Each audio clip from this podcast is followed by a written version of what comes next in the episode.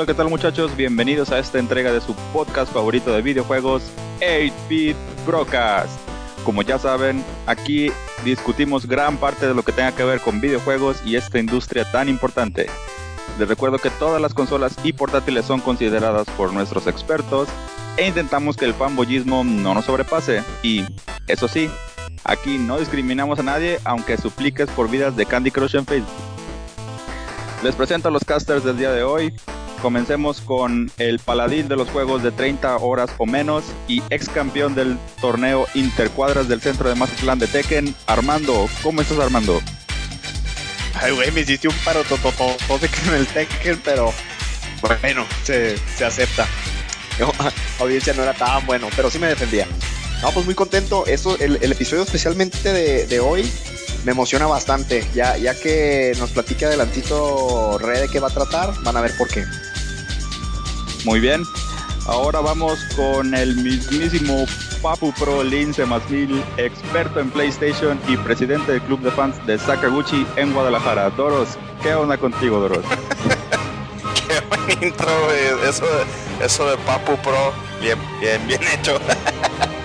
no, pues aquí ya listos, este, se siente raro estar otra vez del lado de la no conducción, porque ya se dan cuenta, ya se dieron cuenta, creo que el que está conduciendo el episodio de hoy es el buen Re, pero aquí estamos echándole ya.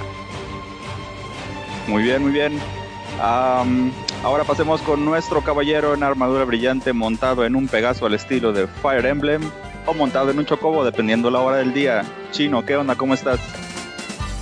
Hey, ¿qué onda, raza? Pues para variar ya no estoy crudo. este, este fin no salí, tengo al 100 para hablar de tantas cosas que tenemos preparadas esta semana. Y este, súper agradable escucharte como el host de esta semana, Rey. Muy bien, muchas gracias. Pues yo soy Re, como ya lo saben. Y también pudieron darse cuenta que estos muchachos perdieron la apuesta, así que esta vez me tocó a mí y ser la fortuna de conducir el día de hoy. Muy bien, les recordamos que la semana pasada, antes de, de, pasar a los temas que tenemos el día de hoy, subimos a nuestro video, a nuestro canal de YouTube, un video express donde Armand Bro, Broros y yo jugamos Broforce para que entren a verlo. Nos divertimos mucho, la verdad, haciendo este video. Y bueno, seguiremos intentando hacer este tipo de contenido diferente para ustedes. Échenle un ojo, échenle un ojo, estuvo chida la, la sesión de, de Broforce. Así es. Bueno, este, si no tienen el nombre del canal, busquen ahí en YouTube 8-Bit Broadcast o por ahí intentaremos poner la liga en la descripción del podcast para que entren, nos sigan y le den like a los videos. Este, ¿qué más? ¿Qué más? ¿Qué más? ¿Qué más? Tenemos un montón de noticias, así que de una vez vamos con nuestro corresponsal chino para escuchar sus comentarios. Vamos a The News.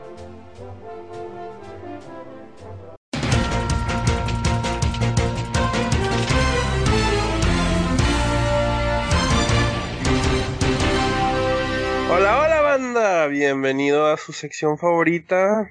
¿Por qué? Porque yo lo digo. The News. Bueno, vamos a ver qué son las cosas que pasaron estas dos últimas semanas y veamos qué les gusta, qué no les gusta. Eh, eh, eh, eh. A ver, primera noticia. Entonces Capcom acaba de anunciar que va a sacar este la colección de Disney. Este es una colección, se llama oficialmente The Disney Afternoon Collection para PlayStation 4, Xbox One y PC. Para que ya todos puedan jugar estos seis clásicos de la era de Nintendo. O sea que si tienen como por mi edad en los 30 y cuboles, lo van a disfrutar bastante. Trae juegos como DuckTales 1 y 2, Rescue Rangers 1 y 2, Darkwing Dog y Tailspin. Pues entre ellos, dos de ellos están muy, este, muy, son muy raros. De hecho, DuckTales 2 es casi imposible encontrarlos. Son de los juegos que salieron en la última parte de la era del Nintendo. Pero yo les recomiendo que lo compren. Se, se, me hizo hasta cuando lo escuché muy parecido a la, la, Mega Man Collection. Entonces me agrada que Capcom esté sacando estas colecciones de juegos y nos lleven a un tiempo y espacio donde los juegos con licencia de Disney eran buenos. Este, en otras noticias, Resident Evil acaban de anunciar el Resident Evil Revelations para Play 4, Xbox One. Eh, para este otoño. Entonces, si no los han jugado en los 20.000 otras formas disponibles que hay, es hora de brincarle. Full Throttle Remaster va a salir para abril del 18 para PC, PlayStation 4 y Vita. A esto le dan un Doro Seal of Approval. Entonces, ustedes pueden tomarlo como quieran. Shadow War lo van a hacer aún más grande que Shadow Mordor. Los desarrolladores están tratando de incrementar masivamente la escala del juego, como Dios manda. Para de Rapper, este remasterizado, lanza el 4 de abril para la PlayStation 4. Este juego es como una galletita de animalito. Bueno, bonito y barato, o sea que lleguenle. Y el director de Overwatch acaba de decir que lo ve medio desafiante, complicado que salga en el Nintendo Switch. Oh, pero ellos siempre oh, están abiertos a explorar posibles plataformas. O sea que chicos, pónganse a rezar. Ghost Goblins Mobile ahora está disponible para Android y iOS. O sea que si les gusta sufrir, la neta, o sea, les gusta sufrir. De por sí les gustaba sufrir en ese juego con el control. O imagínense controlarlo con su celular. Si les gusta sufrimiento, lleguenle, compadre. No habrá cambio de Nathan Drake, de Nathan Drake en Uncharted The Lost Legacy. Qué bueno, me agrada. Ya para que hagan espacio para contar nuevas historias. Eh, Origin está regalando el juego de Siberia 2, entonces ya se la saben, ¿no? Trínquenle. Si tienen con qué jugarlo, ya, se, ya te la you know. Mass Effect Andromeda es el juego con peores reviews de la saga. Aún con el controversial final del Mass Effect 3, este tuvo peores. Mira, la neta, jueguenlo. Si son fans de la saga, jueguenlo. Yo aquí así como que el juego no creo que esté malo. Yo que fue más que nada este como que no cumplió con las expectativas de, de las personas que estaban haciendo las reseñas. No tanto de que, de que el juego sea una cosa horrible. Salvo las caras. Las caras sí son horribles. Eh, Persona 5, la versión de PlayStation 4 Standard Edition va a incluir un skin para tu control. yo ya lo estoy esperando con ansias para decorar el mío. Sonic Forces, el juego nuevo de Sonic saldrá este en Navidad o en las fechas finales del 2017. Sega mostró lo que parece ser un regreso a la franquicia desde las eras de Dreamcast. Pues la neta, yo como dueño de Dreamcast, les puedo decir que es bueno y malo porque sacaron dos juegos. Uno estaba bueno y el otro estaba... Eh. Super Mario Run. Tienen nuevos, anunciaron nuevos eh, personajes y un nivel extra de la, para la versión gratis. Son cosas gratis. Si tienes el espacio en tu celular, lléguele, compadre. Este, Diablo 3 Season en consolas empieza el viernes 31 de marzo. Y aquí es donde yo les digo, ¿dónde está mi versión de Play 3? Desgraciados, no voy a volver a comprarlo, obvio.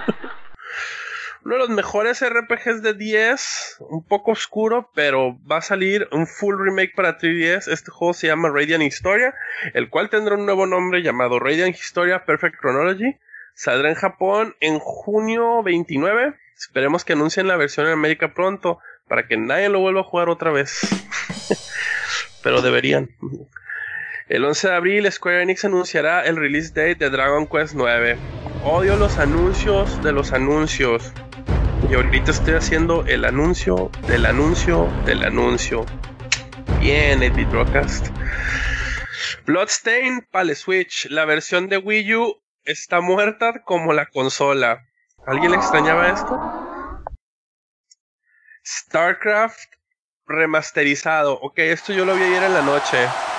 El juego va a tener gráficas de retocadas para que sea más bonito, va a tener este resoluciones nuevas para HD, 4K y la capacidad de juego en línea moderno. O sea que si le bajan el volumen completamente a este podcast en este momento, todavía pueden escuchar los ruidos de éxtasis que medio millones y millones de coreanos tienen ahorita. Por lo tanto, estas fueron todas las noticias de esta semana. Reggie, te lo paso a ti. Muy bien. Eh, ¿Alguno de ustedes tiene algún comentario, algún, algo extra que quieran hablar de estas noticias? Sí, nomás aclarar, Chinito, que te equivocaste garrafalmente. No es Dragon Quest 9, es Dragon Quest 11. Ah, es cierto. Sí. Acordé, de, de ese hermoso juego que le dediqué más de 500 horas. Ah, era muy bueno. Eh, estudia tus números romanos, por favor, güey. Porque 1X no es lo mismo que X1. A ver, espérate, lo voy a. Espérate, estoy viendo aquí mis notas. A la otra pones igual en números normales. Yo leí mal, yo leí mal, yo leí mal. Sí, es, es, es Dragon Quest 11 y el anuncio del anuncio de Square Enix. Nomás ahí Es un para que, anuncio del anuncio del anuncio del anuncio. para que no, para que no se les vaya. Upsi Daisy. anuncio. Ey, Y de lo de- vivo. De lo del Radiant Historia, eh, ay, yo la verdad, sí, espero que lo traigan para acá, para América, porque ese jueguito está muy, muy underrated. Solo conozco, Mira. aparte de mí, dos personas más que lo han jugado. Y los dos coincidimos en que, en que vale mucho la pena. Es, es como una mezcla de Final Fantasy Tactics con Chrono Trigger, guardando las, las proporciones que se merece cada uno de los juegos. O sea, no es, no es una joyita así como esas, pero es lo más cercano que vamos a tener en mucho tiempo a un juego con un buen plot de time travel como tenía el, el, Chrono Trigger. Y las peleas por turnos toman elementos de, de- de juegos de Tactics, así como, como los Final Fantasy Tactics. Y la verdad está bien chido el juego. Y eh, el remake, yo vi el trailer del remake que va a salir para 3DS.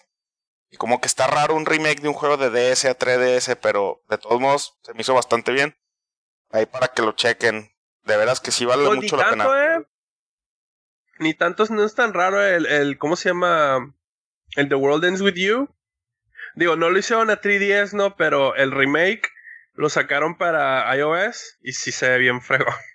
O sea, los pixeles ya se ven limpiecitos y el arte toma más vida. Entonces no es ¿Cómo tan raro. mejorado?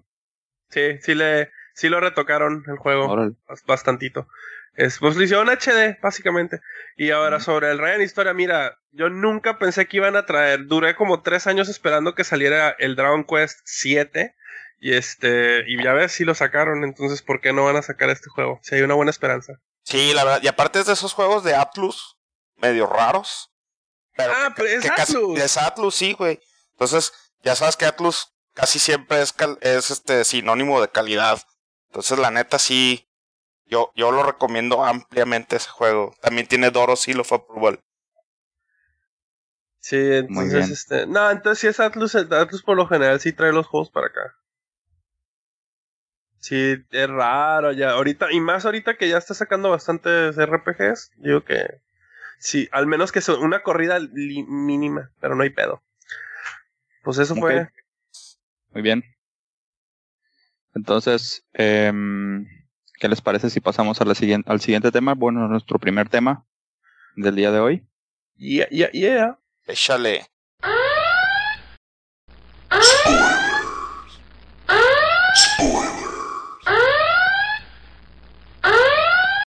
Comenzamos el programa entonces con esta franquicia que al día de hoy ha sido una de las más exitosas y controversiales por su contenido y digamos que por su elección de finales para cada entrega. Hablamos por supuesto de Mass Effect. Oh, Entonces, yeah. aprovechando que acaba de salir Andrómeda, este cuarto juego dentro de la saga, vamos a ver cuáles son nuestras experiencias con estos juegos tan buenos. A ver quién dice yo para empezar con Mass Effect 1. Mass Effect 1. Sí. Nacho, Ar Armambro. Te lo dejo a ti porque yo empecé con el 2. Yo también empecé con, yo también empecé con el 2, güey, empecé mal. Oh, maldita sea. No. Es que, es que nosotros, ya, bueno, nuestros escuchas ya saben que casi no teníamos consolas de, de Xbox. Entonces nosotros pudimos jugar hasta mucho después ya la versión de Mass Effect, ya que lo liberaron.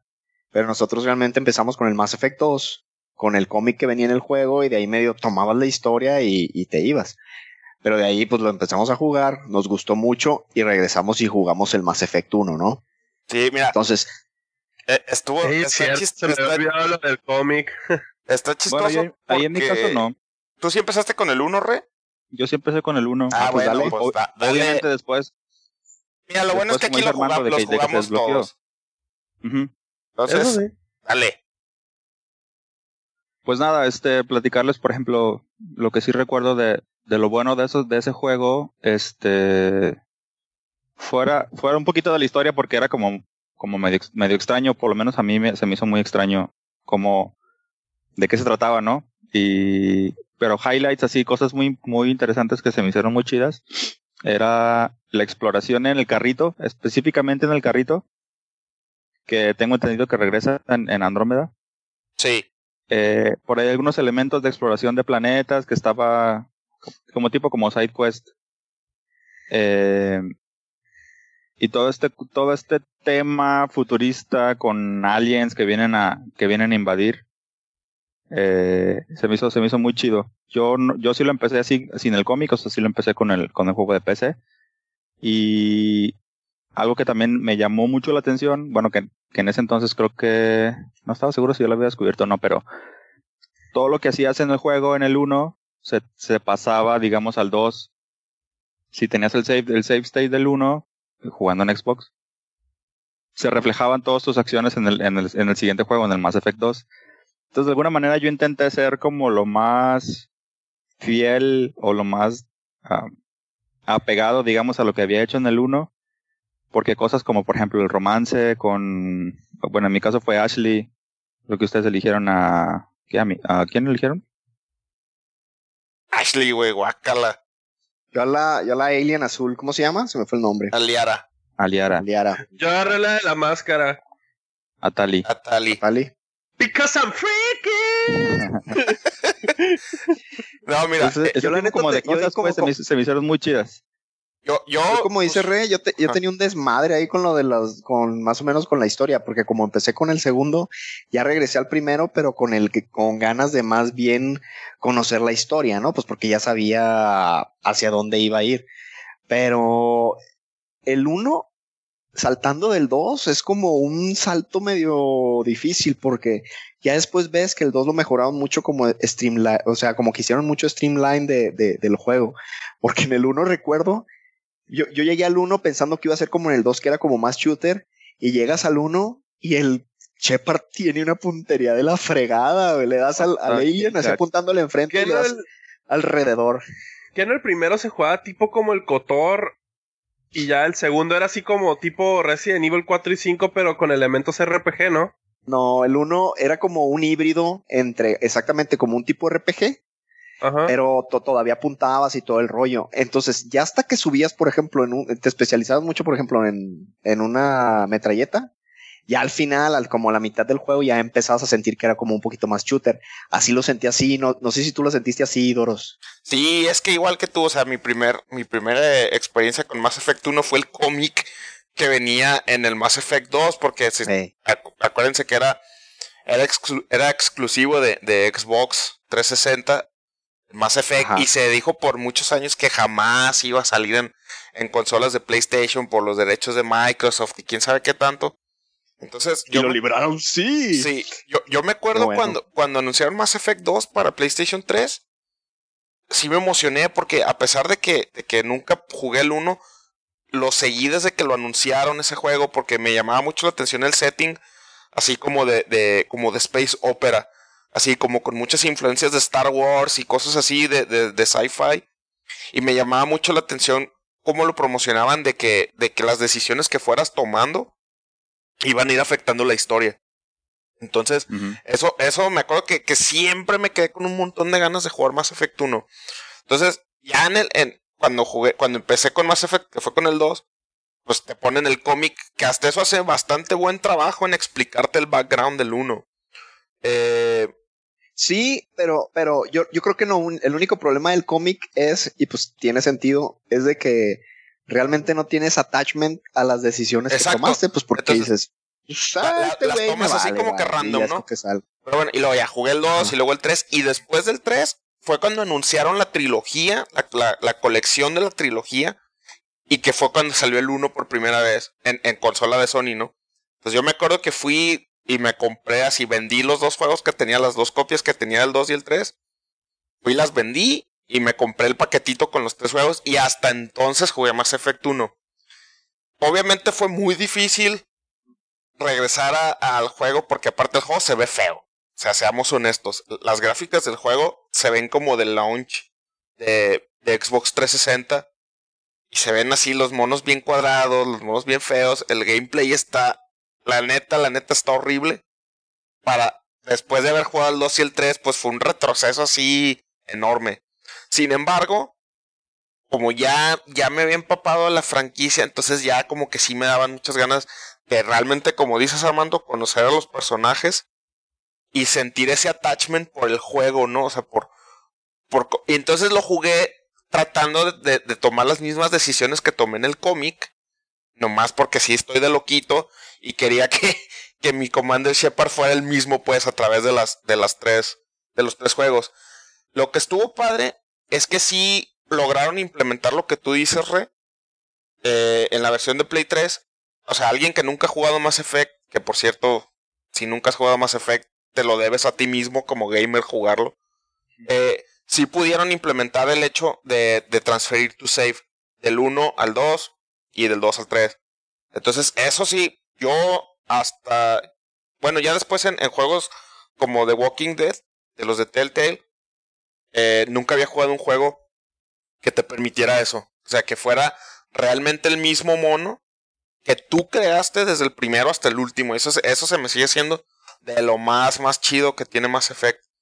Y aparte, la historia está bien padre, o sea, sí o no, o sea, e, el uno es así como que están en, en el futuro, ya como que el planeta Tierra ya está así como que en las últimas, y ya más bien descubren los, los, los más relays, que son los... Eh, los teleporters. Los teleportes que, que dejó así como una raza de alienígena que nadie sabe qué onda. Y es tecnología súper avanzada que, que son como wormholes del espacio que permiten viajar si años luz en cuestión de segundos. Y, y todo eso se me hace bien padre. Y aparte, pues tú eres Commander Shepard, que eres el, el primer Spectre humano en la historia de, de, de, esta nueva como civilización espacial que hay, donde está el consejo, ¿no? Sí pero, pero, pero, ahí la nota es de, que, de, que, de que tú juegas cuando a Shepard lo hacen Spectre. Entonces, antes, antes de que sea Spectre, eres como de las fuerzas especiales de N7, que son de las fuerzas especiales más, más fregonas como del ejército humano. Pero tú vives esa experiencia de cuando a, a Shepard lo hacen el primer Spectre. Eso también se me hizo muy, muy, muy, muy. Sí, o sea, y te digo, a pesar de que tú ya lo sabes, pues porque jugamos el 2 antes que el 1, ya cuando Ajá. tuve la oportunidad de jugar eso fue así como que, qué chido, o sea, ay, güey, o sea, ojalá, por ejemplo, te digo, a mí más, lo que más me llamó la atención del juego fue el setting espacial, ¿no? O sea, yo siendo fan de Star Wars de toda mi vida, se me hizo así como que, desde que lo vi el juego, se me hizo que tenía muchas influencias de, de, de ese tipo de, de, historias. Eh, entonces dije, ojalá, ah, para mí fue como haber jugado una precuela, no sé, como si el 2 hubiera sido el 1 y jugué la precuela mm, del, okay. del, del 2. Y fue una precuela perfecta porque pude ver todo ese, ese tipo de cosas de, de, de Shepard, ¿no? Y, mm. y no sé, o sea, la verdad es que, eh, no sé, te estoy diciendo, otra vez nomás de hablar de juego, ya, ya, me volví a emocionar así de, de, de tantas cosas que tiene el juego. Ahora, y del Mass Effect 1, sí, ajá. sí estoy de Ajá, del Mass Effect 1 sí estoy de acuerdo con el Re, que a mí me gustó mucho y que lo quitaron, pero como que veo la razón por lo mismo, era la parte de exploración con los, con los carros. Porque igual en el Mass Effect 1 pues bajabas con el, con, con, con, con el carro, pero había como mucho, pues espacio muerto, pues. Uh -huh. Pero sí sentías realmente como que estabas explorando pues, la galaxia. Y en el 2 no, en el 2 ya lo hicieron como más enfocado, llegas al planeta, al lugar de acción y órale va. Sí. Pero sí me gustó mucho esa parte de exploración. Qué bueno que regresen el Andrómeda. Ojalá lo hayan eh, efectuado de manera sí. pues, correcta. Ahora, sí, yo eh, creo que la, sí, la parte de exploración, este, la, la que tenía el 1 más que nada creo que lo compensaron no con lo de en el 2 esa parte que te ponías a explorar para minerales y eso, ¿no? Sí. Sí o que para sí. suplir el suplir esta así la parte tediosa de, de andar dando vueltas como loco en la nada, mejor que hacia automático y ya mejor te metes a la a la mera mole de la, de pues la historia la parte también de tirar la parte de tirar props que es la con la que cambiaron en el 2 también está medio aburrida, pero pues igual y es más rápido. Sí, ahora sí aparte, pues también Mass Effect el 1, pues introdujo a, a Garrus, güey, que ya lo hablamos en el top 3 de Sidekicks. Que pues la neta sí, personajazo. Y está bien chido también eso que, que Garrus eh, no es el único personaje que te acompaña desde el 1 hasta el 3. Pero sí es de los, de los que según yo eh, es forzoso que te, que te acompañe hasta el 3. Entonces está bien chido cómo manejaron la relación entre, entre Shepard y Garrus desde el principio hasta el final, culminando en la escena que hablamos de, de en el top 3 de, de Sidekicks, cuando están jugando tiro al blanco, así como. Pero, está, pero es una relación bien. que viene desde el 1, güey, porque bueno, ya sabes que las decisiones que tomas eh, pueden hacer que ciertos personajes se mueran o no y no te van a llegar hasta, hasta, el, hasta el tercer juego. Entonces, se me hace que sí fue un juego muy, muy, muy groundbreaking para, para cuando salió. Que salió, que salió que en el 2007, ya hace 10 años. Entonces, sí, sí fue así groundbreaking machine. Sí, la verdad, este, esta saga, y, este, la historia, de juegos es muy buena. La, la, historia también de cómo meten a Garros también se me hace bien original, Doros, ahorita que lo mencionaste. Porque él empieza como policía de la ciudadela, güey. Entonces, él, él tiene así como un sentimiento de que el, el malo del uno, que también es otro espectro, es este Saren. Saren. Está, está haciendo algo truculento, pero pues nadie le cree, pues porque este es un policía y el otro es un, un, espectro, y, y, el ser un espectro es algo pesadísimo, ¿no? Tiene, tiene muchísima... sí, como que estaría bien que le dijeran a, nuestros escuchas más o menos que es un espectro. a grande ra sí, Bueno, sí. Eh, básicamente el juego se trata de que los espectros son como la, la, bueno, poquito atrás.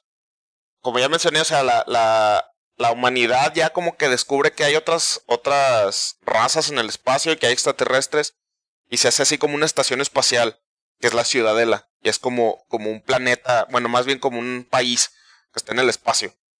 Y, y, el, y hay un consejo que es como el gobierno de la Ciudadela y está representado por uno de los, de los, un miembro de cada una de las razas que hay, que son los, los Turians, los... Ay, se me olvidaron los nombres, ayúdenme. Son los Turians, los humanos, los Krogan, eh, los Asari, que son las, las, las morras azules. Y me falta uno que se me olvidó, ahorita me voy a acordar. ¿Quién es el del, del, doctor? Los del doctor. Ajá. Los Salarian. Sí. Ah, Salarian. Los Salarian. Ah. Y Pero de hecho, de hecho, al fin, solamente hasta el final del Mass Effect 1 es cuando permiten un, un miembro de la raza humana. De la raza humana. Ah, es cierto, porque los humanos son como que los, los, los más bajos en la cadena alimenticia de, de inteligencia de los extraterrestres. Y por ahí descubren que hay todavía una raza todavía más elevada que son los Reapers. Y que bueno, básicamente son los villanos de la trilogía, los Reapers. Pero en el 1, en el 1, este, el, el, no, no, te enteras de eso hasta prácticamente el final. Que Saren estaba siendo controlado por los Reapers. Que bueno, ya ahorita lo vamos a retomar seguramente cuando hablemos del 2 y del 3. Ahora, en cuestión de gameplay, Ah, perdón, y no, no respondí, no respondí la, la pregunta del chino, perdón. Los Spectres son los, los, como las Fuerzas Armadas Especiales. Son como los, Jedi. Son los Jedi. Como los Navy SEALs, ¿no? Ajá, son los tipo James Bond. Son los Jedi de Mass Effect, güey. Son los Jedi, pero no necesariamente son buenos, güey, porque también se encargan de hacer todo lo que cuestión de Black Ops, güey. Sí, no son como 007.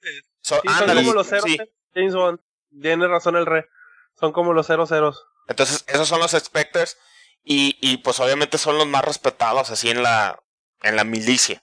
Y, y por eso decía Armando que, que cuando el villano del 1 es un Spectre, pues nadie le cree a los personajes principales, incluido Shepard, que el vato está haciendo algo malo, porque pues el consejo dice, ¿cómo puede ser que un Spectre nos esté traicionando? Y Sería como decir que, que, ellos se equivocaron, entonces tampoco no lo quieren aceptar. Y al, y al final resulta que es porque están siendo, está siendo manipulado por un, por un Reaper. Ahora, en cuestión de, de jugabilidad, la neta el juego es muy malo. el 1. Este, lo, Mejora. Lo, lo que lo salva es la historia. Lo que lo salva es la historia. Yo sí lo disfruté como ya a la mitad, a la mitad del juego, cuando ya por fin le pones unos cuantos puntos a, a la eficiencia de disparar y todo eso, porque ya se vuelve otra vez un shooter, pero al inicio, ay, sí es muy castroso el juego. Pero aún así, o sea, aún así el combate no es, no es el, no es una estrellita en el juego, simplemente es como que algo más que se medio acomoda con ciertos puntos, pero no es lo que brilla, a diferencia del 2, por ejemplo. Ah, ajá. sí, porque en realidad el 1 es, el, es, es un RPG. Sí. Es un RPG, nomás que la, la, el gimmick es que es, es shooter pero, o sea, los stats cuentan. Si no tienes stat de, de puntería, aunque tengas al mono enfrente, no le vas a dar porque entran, entra en juego los, el, el RNG, ¿no? Eh, los random numbers, ajá. Entonces, por eso el gameplay no, no está tan padre. Yo creo que ni para estándares del 2007 estaba tan chido el gameplay del Mass Effect. Pero sin embargo crearon un universo tan rico en, en, en, en todos, en personajes, en, en background, en lore. Ahí te puedes perder así miles de horas en el, en el mundo de Mass Effect. Entonces, eso es realmente lo que salva al 1 y que hace que lo que, que, a pesar de que el juego no está tan bueno en gameplay, te den ganas de, de verlo hasta el final. Y ya después, pues, pasando al 2, ya lo mejoraron a la N potencia del 1. Y ya el 2 se convirtió en, en uno de, de, los mejores juegos. Desde, desde mis juegos favoritos, así, de, de todos los tiempos. ¿Qué no fue? Creo que el mío, mío también, güey. ¿Qué no Fácil. fue juego del año en ese? Mass Effect 2 sí. Sí, ¿no? Sí, Juego sí ganó muchos premios de juego del año. Sí, el yo me acuerdo que el Armando, no me acuerdo si fue el, fuiste tú o el Armando el que me dijo cómpralo. Uno de ustedes dos estaba ahí cuando lo compré. Yo te dije. Ah, ok. Sí, Solo estoy checando, pasemos- perdón. Ah, sí. Pasemos El entonces a hablar dos. del 2. El 2 aquí, aquí como, como ya mencionamos, pues casi todos empezamos aquí. Entonces, yo cuando lo, yo cuando lo compré, pues ya estaba hypeado, ¿no? Pues porque ya tenía un montón de, de feedback, de feedback positivo del juego. Pero cuando em- empieza el juego, pues hasta, hasta empieza bien inteligente el juego, porque lo que hicieron los, los developers para volver a empezar desde cero con un Shepard que tú quisieras es al inicio hace un borrón y cuenta nueva porque as- sucede un accidente y Shepard se muere, ¿no? Entonces ahí es que te dan ya, y se supone como que le re- reconstruyen genéticamente, pero ahí es cuando ya te dan a ti pauta jugador de que puedas otra vez diseñar desde cero a, a, a Shepard con la cara que tú quieras y con los skills que tú quieras. A mí eso se me hizo bien original y a final de cuentas se supone que sigue siendo el mismo Shepard porque lo lograron reconstruir con tecnología bien avanzada y todo el show, ¿no? Sí, y ahora Sí, a- Cerberus algo, lo reconstruye. algo también bien, bien, bien original del 2. Aparte de, de eso, o sea, porque empieza con un boom así de que pues, se muere el personaje principal. Y, y es muy inteligente, concuerdo contigo, de cómo, cómo lo, lo meten a la historia para, para justificar el hecho de que puedas crear un nuevo personaje desde cero, si tú quieres como gamer. Pero Oye, yo creo que ahí, si, si, si, si hubiéramos jugado antes el Mass Effect 1 y llegas bien emocionado y empiezas el 2 y dices, ¿qué acaba de pasar? Vamos a empezar y se acaba de morir el héroe, ¿qué onda? Sí, pero pues son de las cosas que ya no Yo pudimos. sí, yo sí, yo sí me quedé así como que sacado de onda porque pues leí el cómic así como que, ¿eh? ¿Qué pedo? Así ni, ni tres segundos y ya está muerto. Sí, pero está chido. Y otra cosa también bien chida que los que lo reconstruyen son los, los, los malos, güey. O sea, también. Del 1, los, los, los, Los malos con los del que te peleas en el 1, ¿no? Mucho. Ajá. De Cerberus. Que son los de Cerberus, que es así también como, como una especie de, de guerrilla. Que está así queriendo derrocar al Son consejo. como unos, son como unos, son como unos prohumanos los de, los de Cerberus. Ajá. que ha- hacen terrorismo para tratar de hacer que los humanos sean los número uno, ¿no? Y entonces eso también está bien chido porque empiezas el 2 y eres el héroe del 1, pero ahora te estás trabajando para los malos. Y, y es- también es, es- o sea, ya te digo, se me pone la piel chinita nomás de, de, de acordarme de, de Mass Effect 2. No, y del, y del, y, y hasta eso, ¿no? Que también mete a un, a, a, a un personaje que representa a Cerberus, que es el, ah, se me fue el nombre, el, ¿cómo se llama? El, El el, Illusive el man, El el Illusive Man. Illusive Man, El Elusive Man. que, que Papá de Charlie Sheen. es- sí, pero les el quedó, papá de Charlie Sheen. les quedó súper bien y te mete en la historia que hasta ahorita ningún otro juego lo ha podido replicar de esa manera. Y, a mí se me hizo súper original, güey. Que te dice, este vato que es el malo, que te dice, ¿sabes qué, güey? Lo que tú dijiste va a pasar. Van a venir estos, los Reapers, y van a matar a todo el mundo. Y para esto, tienes que, tienes que ir y reclutar a estos vatos que son los mejores de su clase o te la vas a pelar. Entonces te da, te da, te da, te va dando el roster de los que van a ser tu party, pero a cada uno les pone como un, un nombre clave especial. Entonces realmente no sabes a quién vas a ir a reclutar a ese momento. Y eso se me hizo muy bien fregón, güey. Como Sí. que sí te está dando a un equipo elite para poder detener a los, a los Reapers o no la vas a, no, no la vas a hacer. güey. Sí, esa parte sí se me hizo bien fregón. Sí, Este, andar buscando todos los personajes y cada personaje, cómo se llama, bien este, único a comparación de los demás. Y lo chido que es que ya al final tú vas armando lo- tu equipo como a ti te, este, te convenga, ¿no? Para la situación adecuada. Sí, y, y, otra cosa, bueno, igual, pues Mass Effect 2, yo cuando lo jugué nunca había jugado eh, un juego, vaya, lo de los Loyalty Missions. Ah, sí. He jugado muchísimos RPGs en mi vida y he jugado muchos juegos de, de, de aventura y, y chures y lo que tú quieras, pero Mass Effect 2, como que en esa época nunca había jugado un juego que hiciera la combinación perfecta de, de, de, de RPG con shooter, con juego de acción, con, con narrativa guiada, así tan guiada, muy al estilo de Bioware. Eh, y lo hicieron todo perfecto. O sea, lo, lo de las Loyalty Missions, que es cuando, cuando a, tra a través del juego vas cada vez platicando más con, con los personajes de, de, tu equipo, con los miembros de tu equipo, al grado de que, de que ellos ya te piden así como que, oye, este, necesito que me hagas un favor para ir a resolver este problema personal que yo tengo nada más yo, no le incumbe a nadie del equipo. Eh, casi te lo piden como un favor y depende de ti como jugador si le haces el paro o no. Y, y, y pues yo sí le hice el paro a todos, pero está bien para porque te dan mucho background y te, te dan todavía más, enriquece mucho más la relación de Shepard con cada uno de los miembros del equipo y que al final ya, o sea, no, ninguno de ellos duda en, en, en, en irse bueno. pues a la misión final para, para morirse. Que eso está padre porque pues en, en, un, en, en un RPG común y corriente pues no llega tanto el background que le dan a los personajes. Algunas, algunas decisiones sí me acuerdo yo que, ¿cómo se llama? Que hacías, haciéndoles el paro a ciertos personajes. Algunas, algunas, ¿cómo se llama? Decisiones sí te afectaban en el aspecto de que otro mono se agüitara contigo por X cosa, ¿no? Y ni te das cuenta de repente sí de qué hiciste y ya después te quedas, ah, chale. Sí, pero es que a, pero afectaban las decisiones que tomabas durante la misión del otro del, del otro sí. güey. Sí, Entonces, o sea, si, si, si, si, es, la, por ejemplo, no me acuerdo, creo que era la, la misión de la, de la morra esta, la... ¿Ganda? La pelona, la pelona, Jack. la pelona. Jack. Ah, Jack. Jack, de Jack. No me acuerdo qué hacías en la misión de ella, personaje. que alguien se agüitaba de ti. Sí, de tal manera o sea, que no quedabas al 100% bien con todos, o sea, quedabas sí. en buenos términos, pero no al 100. O sea, sí, no era tu super compa. Y, y por eso digo, o sea, era un juego que yo nunca había jugado un juego que las decisiones que tomabas en el juego, neta, te, te quedabas pensando en ellas, o sea, todavía dejabas de jugar y yo seguía pensando así como que, chin, mejor hubiera hecho esta otra cosa. O, o sea, sí, te, no te, hubiera matado al doctor. El, el, el, el, juego te envolvía de una manera que dejabas de jugar y si era, era como cuando lees un muy buen libro que de repente dejas de leer un capítulo y así como que cierras el libro así como para chin que acabo de leer así como para que te caiga el 20 pero así sí. con el juego o sea de que de que hacías algo o dejabas morir a alguien o lo que fuera y y el juego está bien eso está bien padre porque no no es un héroe 100% héroe pero tampoco es un villano 100% villano pues o sea realmente tú moldeas el universo del juego y eso Güey, está y bien, bien padre.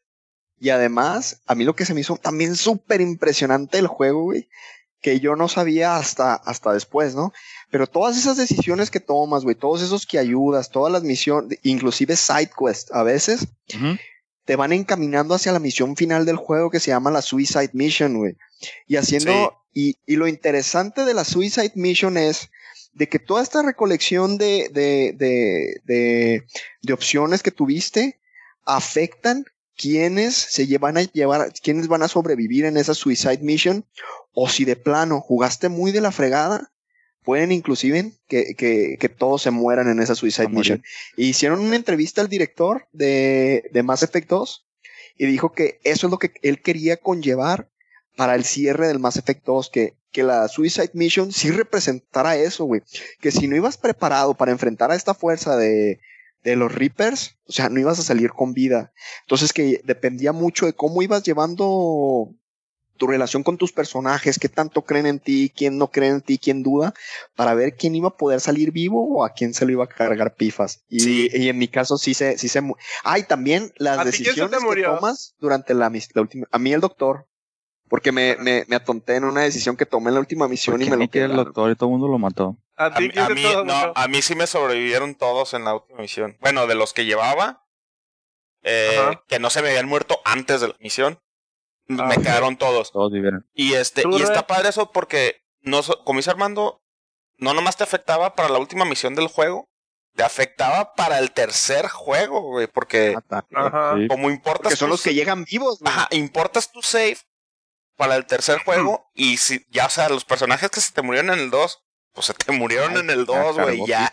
Ajá, y eso está bien padre porque creo que de nosotros eh, ninguno tuvo, ninguno jugó exactamente el mismo juego que el otro. O sea, todos No. tuvimos una experiencia única con Mass Effect 2. Y eso también está, está bien padre.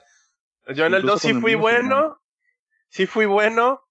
Este, o sea, sí hacía todo por lo general por el lado de, de ser el bueno y todo. Pero a mí se me murió la, la humana, la que está bien buena. Miranda. Miranda. Miranda se me murió. En la ¿Por última misión, Por, una porque me tiré a todas las viejas. Ah, y ¿ves me, acosté, me acosté con todas las morras. Y aparte se agüitó porque se enteró que le hice el paro al Jack en lugar de a ella. es que eso afectaba, afectaba la moral del mono en la última misión, güey, y hacía Sí. que, saliera o no vivo. Sí, Sí, de repente así, pues, ¿quién, quién no se vio yo mirando? Y yo así, ¡LOL! Y, y eso es algo, eso es un aspecto que no hemos, que no hemos mencionado. O sea, yo también. eh, eso del aspecto del romance del juego. es, es- es- está raro. Pero también, pues, o sea, son, son de esas cositas que yo nunca había visto en un juego. Había visto, por ejemplo, en God of War que sí salen mujeres desnudas y así, porque bla, bla, porque es Kratos y todo macho.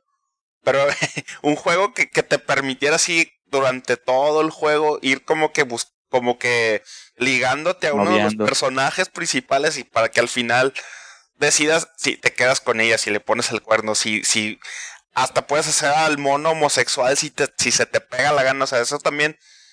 Te digo, Era en el 3, ¿no? no me acuerdo, no, en el 2 también. Los dos Ah. también. En el 2 también. Si Este. hacías, si hacías, si lo hacía- ah, en el 2 ya hacía, ya podías hacer la mujer, female Shepard. Sí, ya podías. Era Ah, ok. Shepard. Sí, Ahí de- también podías hacer sí, eso. en el 2 también podías, con Jack. Yo al vato lo hice normalito. Sí, Ni no, o sea- siquiera, no ni le moví, nomás dije, dame el default. Pero te, Ah, te sí. daba, te daba, o sea, hasta en eso innovó Mass Effect, pues, o sea, Ah, sí. bien, bien chido, porque también, no nomás era el, el hecho de, de ver la, la escena como de, de soft porn del Golden Choice de mediados de los 90, cuando te ligabas a la morra finalmente, De sino porno censurada. Ajá. Sí tenía que ver con la historia, pues, porque vuelvo a lo mismo. Cada, cada uno de nosotros fue guiando a su Commander Shepard como quería. Y al final de cuentas te afecta cuál es tu relación sentimental con los miembros del equipo. Para la historia del 3 o para las misiones que no se mueran. O sea, eh, eh, está bien, bien chido. Todo eso. Ya se me antojó volver a jugar Mass Effect 2. Y fíjate que un- unos, unos comentarios antes de pasar al, al tercer, al tercer juego. Yo creo que dentro de los tres, de esta trilogía del 1, 2 y 3, el 2 es muchísimo mejor que un montón de juegos. Porque Sí. por todo lo que, por todo lo que engloba el juego, o sea, el juego refleja o, o, o se da, digamos que están los frutos en el final, en, en, en esa Suicide Mission, el hecho de que llegues a ese punto donde ya no, o sea, ya no va a haber más, es todo o El nada. punto de no retorno. Exacto. Ajá. Y los mismos personajes se, o sea, te, te lo dicen. O sea, llegamos aquí, ya sabíamos que íbamos a llegar a morir. Todo cuando, cuando choca la nave, etcétera. Y eso, de alguna manera, pavimenta el, el, el, el amor o el cariño que le tienes a Shepard, pues, porque ahí reflejas, o sea, refleja su liderazgo, refleja este, las palabras de aliento que les dan, toda la confianza que le ponen sus, sus crews. Y, y cuando llegas a ese punto de que, de que te dicen, ¿sabes qué? Eh, nos tenemos que separar, o sea, no, no podemos ir todos en bola, un equipo se tiene que hacer esto, un equipo tiene que hacer otro. Eh, y, el, y el mismo diálogo entre los personajes que te dicen, es que, por ejemplo, dice, yo no, eh, Miranda, me recuerdo que dice, eh, yo no quiero que tú, fulanito, este, me diga qué hacer. A ver, Shepard, ¿quién va, quién va a ir a liderar el otro equipo? ah, ¿No? neta, eso está bien chido. Ese tipo de cosas, este, realmente el juego, el 2, en, lo, en muy personal opinión, es, es, es eso, o sea, es toda la, toda la epítome o todo el, eh, digamos, el, el clímax que se cierra con, con este final. Y de cómo al final incluso, este, el Illusive Man, cuando ya le, cuando ya Shepard ya ganó, que le dice, ¿sabes qué? No truenes, la, no truenes el, el, el satélite. Esa decisión es bien difícil, güey. Ajá, o sea, todo ese tipo de decisiones es a, a quién, a quién me llevo, a quién, a quién dejo ir, le hago caso a este güey que me revivió. Todo ese tipo de cosas es lo que genera ese amor por Shepard. O sea, es- ese, ese, ¿cómo decirlo? Y los personajes, no sé si te acuerdas que hay una secuencia Ajá. donde también en la Suicide Mission, donde como que están cerrando un portón y te vienen persiguiendo. Sí. Y el, y el Garrus se queda como de sniper, tu, tu, para, para cubriéndote. Y en eso se ve que le meten tres balazos al Garrus, y cae. Y dije, no mames, me lo mataron. murió. Y ya, pero como yo tenía, pues, como hacía clic con él, se levanta el Garrus, así como que se sacude el dolor y le sigue y vámonos, güey. Así de, uff, uff. Yo recuerdo también la, la parte donde está la, la mamá, o quién era, Las- una, un- que también era una alien que te venía, que te venía cubriendo con una barrera como cinética, ¿no? Ah, era la, la paladina, la, Lanzari, ¿no? la Sari, ajá, pero que era como, como cazadora especial. güey. Justicar, una cosa así. Era una Justicar, exactamente. Rey. Sí, sí. Mm. Entonces, to- o sea, to- todo ese tipo de cosas. A mí el final, el final de Mass Effect 2 en específico, se me hace el mejor final para un juego. No nada más de Mass Effect, sino de muchos. Es que, es que, ¿sabes qué? Tú estás jugando el final, güey. No, te lo platican. Tú lo estás viviendo. Tú estás Así tomando es. las decisiones y todo el show. Entonces, bueno, si no tienen algún otro tema del 2, pasemos al número 3. Ya para ir. Ah, Mass Effect Tanto 3, el que, el que era la oveja negra de la serie hasta hace una semana. a ver. Dale. eh, Oye, si tuviera Jeta el Mass Effect 3, se le estaría viendo así con cara de thanks, bro. Sí, así con cara de I know that feel, bro. No, Sí. mira, Mass Effect 3. eh, bueno, primero que nada, pues todos sabemos que fue sumamente controversial porque hemos estado hablando que desde el 1 puedes traer arrastrando eh, una serie de decisiones para ir, para ir moldeando la historia, ¿no? Para que a final de cuentas en el 3 todo se redujo a toma la puerta A, la puerta B o la puerta C. Ay, sí. eso eso, eso le, le, le pegó, le pegó mucho a, a los fans. Fue Sí, sumamente criticado al punto de que BioWare parchó el final y le agregó, le agregó este una escena extra para darle más sentido de closure a la historia. Ahora, aquí yo, Sí. yo jugué, yo jugué el 3 después de que lo habían parchado. Entonces yo no vi el final igual. original. Yo no vi el final original, yo lo vi ya arreglado. Y qué bueno porque terminó para mí de una manera así perfecta. Con mucho Oye, pero- respeto a ti como jugador y mucho respeto al personaje de Commander Shepard. Oye, pero como nota tenemos que nomás hacer un poquito más de énfasis en la gravedad que fue esto lo del final, ¿no? De, de raza literalmente demandando a la compañía por, Güey, de por ese final. mandándole panqueques de colores de, del mismo sabor, pero con difere- pero con tres diferentes toppings, como para que sintieran los que ellos sintieran, así de de repente sí se pone bien pirata la raza. Sí, sí, sí, sí se supieron esa, ¿no? Sí, sí, No, súper. eh, yo a mí sí cuéntamela, no me lo sé. No, yo no sabía tampoco. Pues un vato, güey, así de, miren para que nos, para que sepan lo que nosotros eh, sentimos y le mandó hacia los desarrolladores de Mass Effect, güey. Haz de cuenta que serían mantecadas de las bimbos, güey, pero con un topping azul, otro verde y otro rojo, güey. Así de, o sea, ese es el final del Mass Effect. Nomás tiene ah, un detallito diferente, pero es la misma chingadera. Oh. Y, y No. muchas razas se estaban enojadas, como dice Doros. Eso, en el- había un juego en el Deus Ex, había, había algo parecido. No, no sé qué tan, este, no sé qué tan parecido sea, no, pero sí me acuerdo que todo lo que hacías en el juego valía el gorro, porque al final, si querías ver los finales, o sea, era igual, ¿no? Entonces, tú, tú, tú tomabas el juego de la manera que tú querías, y este, y al final, pues, dependiendo de cómo jugaras, pensarías que va a ser el final. Y ni madres, llegas a un punto donde básicamente es así de que escoge un final.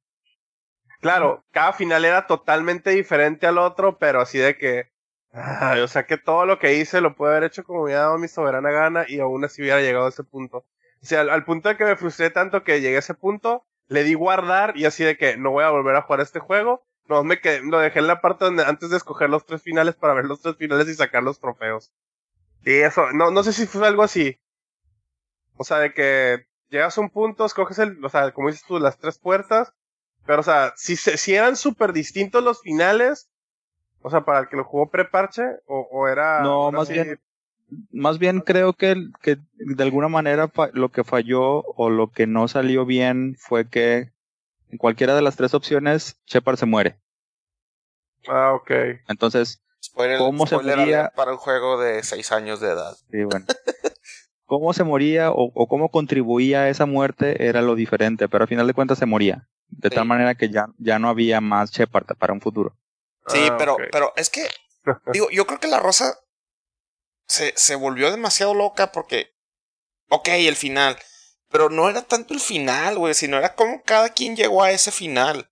Exactamente. Eh, incluso incluso entre nosotros mismos. Ajá. Entre nosotros mismos no, no hicimos el mismo final. Exacto. O sea, y, y la manera en la que llegamos a, a, ese final, o sea, fue totalmente diferente de Armando, de tuya, Rey, de mí, de yo. Este, entonces, creo que la raza sí, sí se piratean demasiado con, con ese tipo de cosas. Y, sí, y, dejaron, por ejemplo, a mí me gustó mucho, eh, yo por ejemplo, lo, lo, que mencionaba del romance. En el 2, yo me quedé con, con Miranda. Y para el 3, todo el juego estuve esperando si en qué momento me va a salir Miranda porque no me salía y no me salía y no me salía y no me salía. Llevaba 40 horas jugando Mass Effect 3 y no salía la morra. Y yo así como que pues la morra sobrevivió, la morra hice su loyalty mission, era mi novia del juego, o sea, todo y no me salía. Y en el momento en el que por fin me salió en el Mass Effect 3 fue así como que mucho más significativo pues porque te sale la morra y te tira un rollote de por qué no la habías visto en todo lo que va de la historia del juego. Y, y es así cuando, igual, tipo como lo que mencionamos de Garrus, de que Garrus te dice, ya sé que te vas a morir, ya sé que te va a cargar el payaso, pero de todos modos seguimos siendo compas. Fue algo similar pero con la morra. Y, y, y, y bueno, creo que de nosotros, el único que vio ese cutscene fui yo, pues. Entonces, es más bien todo el, trayecto, pues, que hasta llegar al final. Porque el uno era como que descubren que llegan los Reapers. El dos son Shepard diciéndoles, ahí vienen los Reapers, ahí vienen los Reapers, ahí vienen los Reapers. Y nos va a cargar el payaso a todos y nadie le hace caso. Y en el 3 es así de, ya llegaron los Reapers, ya mataron a todos. Y ahora, Shepard, ahora Shepard, por favor, sálvanos. Y Shepard así como que, tengo diciéndoles todo un juego anterior completo que ya venían y no me hicieron caso. Shepard flipeando, flipeando mesas. Ajá. Sí. entonces, todo eso, o sea, para mí tenía mucho mayor peso que el final. Porque la neta, sí, como que el final, pues. Y aún así, el final, cada quien agarró el suyo. O sea, básicamente eran, eran, sí, tres salidas, así, la roja, la azul y la verde. Y y en, la, en cualquiera de las tres se moría. Pero, ¿cómo afectaba al final la, la muerte de Shepard? También eso impacta un montón en la historia del juego, porque en uno se salvan los, los, los, eh, como los humanos, ¿no? Fue el que yo agarré. O sea, que Shepard se sacrifica así y se es como Jesucristo. y, todo en, uno, en, uno se hace, se mete en, el, en, el, en el AI de los Reapers, güey. Entonces él se vuelve como el omnipresente. En otro se hace como el omnipresente de los Reapers. Y, y, y, y, afecta porque milenios después ya la, la raza humana es como mezcla de, de, de aliens con, con humanos. Ese es el tercero, el verde. Y, y, el. Ah, ok, es cierto. El, azul es el que yo tomé cuando, cuando Shepard se muere y es así como Jesús y salva a la humanidad. El segundo es el que se hace como que el mastermind de los Reapers. Simón. Y lo, los, lo, les ordena que dejen en paz a todos y se vayan a hacer su desmadre por otro lado. Y el tercero es el que, el que se hacen como que una, una mezcla de, de ADN de humano con robots y una madre así bien rara, ¿no? Eh, Simón.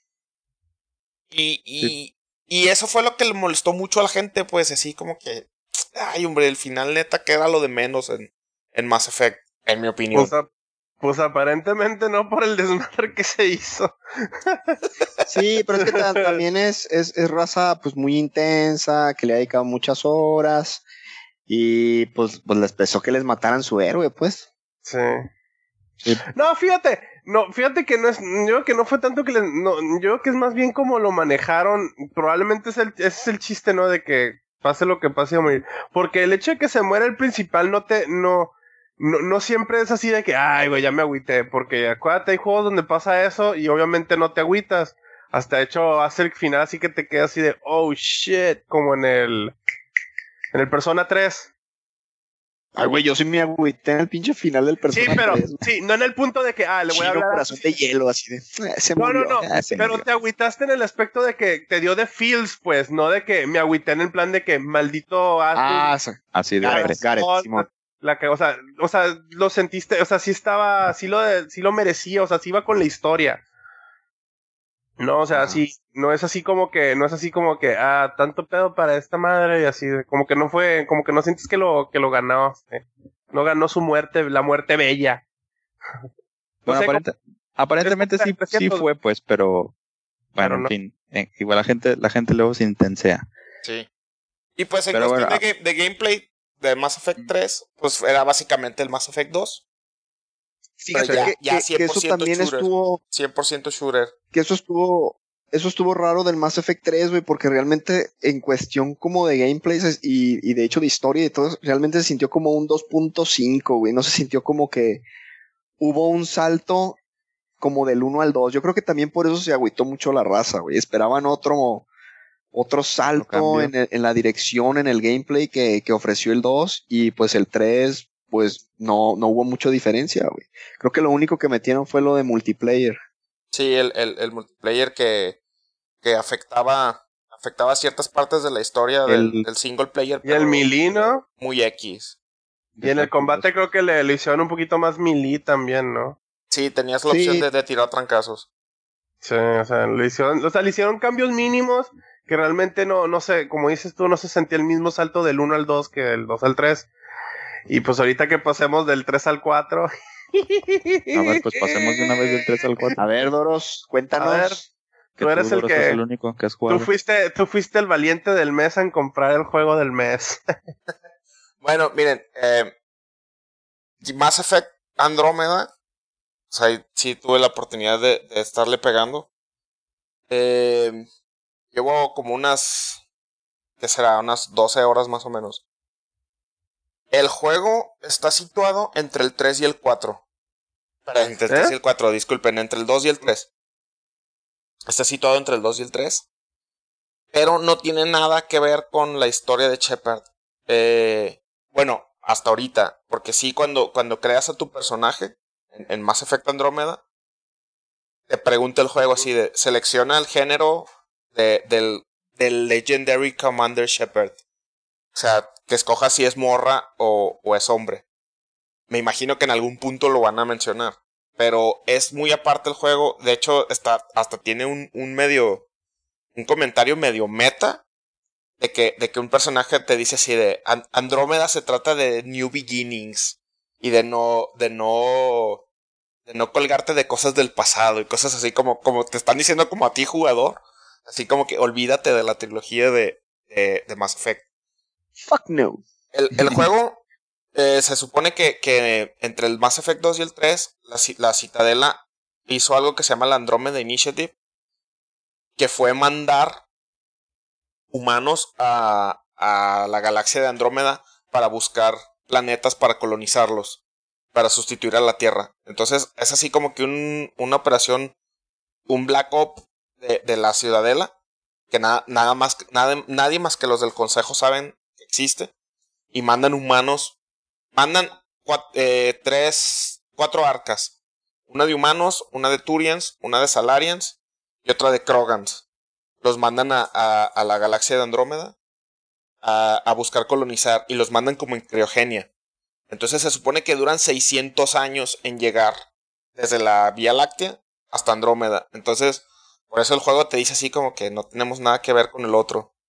Y y básicamente de eso se trata. Eres un personaje nuevo y eres el, el, el Pathfinder. Aquí no eres Commander Shepard, eres Pathfinder Rider. El mono se llama Scott Rider. Y algo que se me hizo original de, de, de este Mass Effect es que manejan. Ya ves que puedes escoger el género de, de, de tu personaje, si es hombre o es mujer. Y, y hay un, art, un artwork oficial de- del, del hombre y de la mujer que lo hace Bioware. En este lo manejan como que el género que no escogiste es tu gemelo. Eso se me hizo chido. Entonces, por gemelo ejemplo, fraternal. Ajá, yo escogí, yo escogí hombre, se llama Scott Ryder. Y, y entonces el, el, el artwork oficial femenino es Sarah Ryder y es el hermano gemelo de mi mono. Entonces, eso se me hizo chido. O sea, también de esas cosas originales que ha manejado, que maneja Bioware. Eh, ¿Por qué no ha tenido, por qué no tuvo tantísimo éxito el juego? Pues bueno, o por qué no tuvo los reviews que todos esperábamos. Primero que nada, sí, sí están muy feitas las animaciones de las caras. Eh, sí están feas. Sí se, sí parecen como de PlayStation 3. Ahora, algo que también se me hizo un poco exagerado y sacado de proporción. Se, se quejaron mucho de las animaciones de los personajes, pero los reto a que busquen videos de animación de Mass Effect 3 o de Mass Effect 2 y van a ver que están igual de feas las animaciones. Así las Pues es que no- animaciones de las ¿No crees que también, y de no crees que también va por ahí? Porque, Sí. o sea, como dicen, es que ¿por qué las animaciones están igual de feas que el juego anterior? O sea, deberían Sí, sí, estar sí. mejor. Sí, o sea, por, por eso lo, por eso lo puse como lo primero. La primer crítica y la más, como la más, la que ha hecho más ruido. Sí están feas las animaciones, eso sí, no se niega. Pero los, aquí es, eh, es más open world. Como que también se subió Mass Effect al, al, al trend de los open world. Y hasta ahorita eh, solamente he explorado un planeta y sí es como que un mini mapita open world que puedes hacer lo que quieras. Porque se supone que tú como el Pathfinder es tu responsabilidad literalmente buscar un path para la humanidad para que pueda colonizar nuevos planetas. Entonces aquí es donde regresa la mecánica del carrito del 1. Porque te, te avientan al planeta para que lo explores y, y pues andas en el carrito, ¿no? Que es así como, como un 4x4. Que Carro está- saltarín, ¿no? Ajá, y el carro brinca. Entonces eso está chido. Es un rover, ¿no? Es un rover. ¿Qué otra mecánica nueva tiene el juego? Tu personaje trae como un jetpack. Y también puedes brincar y así como que medio volar tantito. Y bueno, igual, este también hay una nueva raza de, de aliens que no los quiero spoiler mucho, pero que son así como que los malos del juego. Y bueno, yo como, como fan de Mass Effect, a lo que llevo ahorita, sí lo he disfrutado, sí se siente diferente. Sí, sí se siente como que a ver para dónde va. O sea, sí puedo entender las críticas, sin embargo, como fan de Mass Effect, pienso que sí, sí les va a gustar a los que de veras les gusta la, la saga. Sí, van a encontrar cosas que les va a gustar. Tiene una que otra referencia a los, a los juegos originales hasta donde voy. Y no, lo que sí no me ha aburrido ni un segundo, eso sí se los puedo, se los puedo asegurar. Eh, tiene críticas que a mí, por ejemplo, a mí personalmente, lo de los menús. Eso también lo criticaron mucho, que los menús del juego están muy complicados o muy difíciles de navegar. A mí se me hace que están súper bien organizados. Entonces, yo creo que ya es cu- cuestión de, de gustos, porque, por ejemplo, te, te organiza las misiones que son de la, de la main quest, te las pone en un folder. Y es así como que... Luego, Ajá. ¿qué fue lo que escuché? Este, que, que la customización del, del personaje, que es así como que, como el Final 12, pues, de que no, no, no, no estás así ligado a hacer algo, sino que puedes hacer lo que sea mientras tengas puntos que gastar. Sí, porque aquí, aquí ya no, ya no, quitaron lo de las clases. Ya ves que en, los otros escogías una clase. Aquí no, aquí escoges un perfil. Y el perfil es así como ingeniero, biótico, eh, soldado, bla, bla, bla, no me acuerdo, son muchos. Y los puedes cambiar a la, así cuando tú quieras. O sea, dices, ah, ok, ahorita, ah, por ejemplo, para esta misión quiero ser más stealth y te cambias de perfil. Y, te ponen así como perks de stealth. Y haces la misión y dices, ahora quiero tener más poder en armas y te cambias a soldado. Y eso, eso es como que el, el- la nueva mecánica. Otra cosa que, que- que quitaron fue lo de, lo de Paragon y, y Renegado. Ahora las, las decisiones que tomas van más ligadas a, a sentimientos del personaje. Así como, si alguien te hace una pregunta, puedes contestar de manera lógica, puedes contestar de manera sarcástica, puedes contestar de manera como, como, como con feeling, así como si el personaje se dejara llevar por su, por su, por su emoción. Por ejemplo, si, si llegas a un nuevo planeta y te preguntan así como que, oye, Pathfinder, ¿qué opinas de esto? Una de las respuestas que te sale es así como que, sí, a huevo, estoy bien emocionado porque yo quise ser astronauta toda mi vida para hacer, para descubrir nuevos planetas. Y esa es como que la del puro feeling. la lógica te dice así como que, ah, bueno, pues es un, territorio que no conocemos, vamos a tratar de mantener la calma y vamos a, a, explorar. O la sarcástica que te, que es así como que, güey, estamos en un planeta nuevo que somos los primeros humanos, ¿tú cómo crees que me siento? O sea, es, a mí se me hace más chido eso, porque en, los otros Mass Effects te, orillaban a ser o bueno o malo, no había así como que en medio. Aquí no, aquí sí son, sí son así, vaya, como que te identificas más con las respuestas que el personaje da. Eh, el personaje es igual de carismático que Shepard. Claro, o sea, va a vivir siempre, el pobre mono le tocó, le va a tocar vivir siempre a la sombra de, de Commander Shepard, pero sí tiene su carisma y todo. Y lo que sí, aquí las, la, yo creo que los, así como en Final 15 chino, que, que decíamos que, que uno de los personajes principales del juego era el mundo en sí. Ajá. Aquí los landscapes que exploras, güey, son, son una maravilla, son una chulada. Así las, las, las críticas que tengas de, de, de las animaciones de los personajes se te olvida. Se, te olvida y se ve que, compensaron con, con, con, crear planetas que de veras se sienten planetas extraterrestres. Y, y está chido. O sea, hasta ahorita donde... Repito, si eres fan de Mass Effect, pienso que te puede gustar. Cálalo, no te vas a arrepentir, o por lo menos vas a encontrar algo que sí te guste. No esperes Mass Effect 2. Yo creo que ni siquiera BioWare esperaba Mass Effect 2. O sea, espera simplemente otra aventura de sci-fi, más open world, pero. Bueno, esto de que no creo que BioWare esperaba Mass Effect 2, no creo que sea verdad, no. Ellos sí pensaban que era, ellos siempre piensan algo mejor que Mass Effect 2 o 3. No, o sea. Si es tu primer Mass Effect, si es tu primer Mass Effect, entonces sí a lo mejor no te gusta tanto. ¿Qué no el juego, cómo se llama? ¿No está hecho por el mismo equipo? ¿O sí está hecho por el mismo equipo? La verdad, ahí sí te la debo, no sé. Pues pareciera que no. No sé.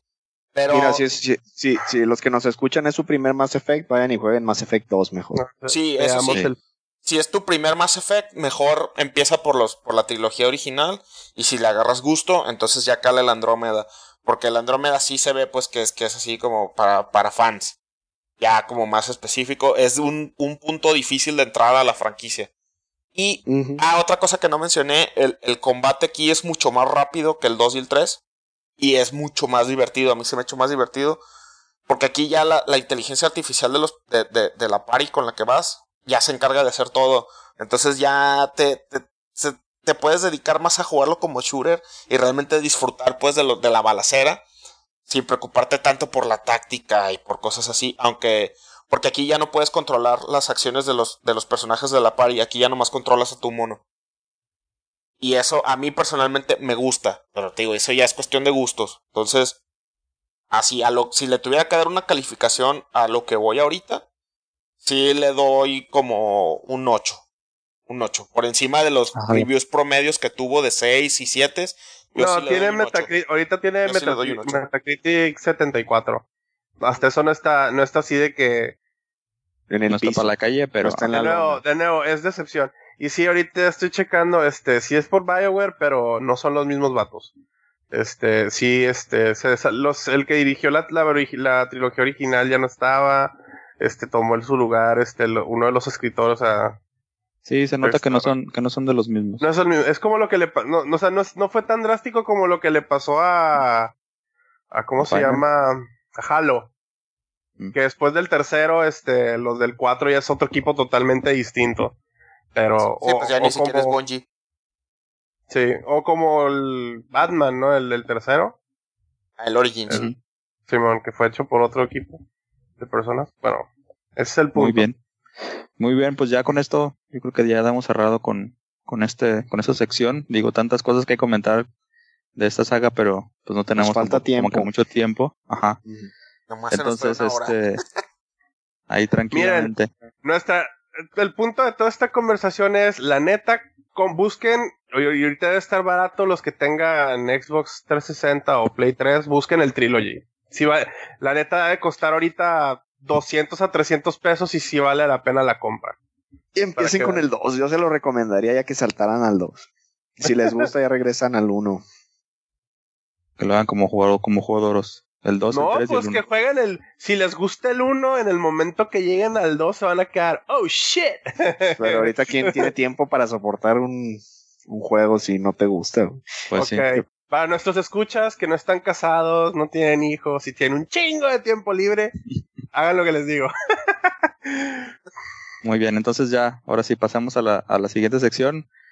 Que, bueno, creo que quizá algunos de nuestros escuchas ya no les tocó y a lo mejor eso sea un cuento de sus hermanos mayores, pero vamos a pasar a el tema de las maquinitas. Bueno, muchachos, para iniciar este tema, déjenme hacerles una pregunta. ¿Se acuerdan cuando éramos niños e íbamos a la tiendita o a las tortillas y muy probablemente había una maquinita y nos pasábamos horas ahí desperdiciando, o dicho de otro modo, invirtiendo monedas de 50 centavos en las retas? Uh, sí, Sí, a huevo. Claro.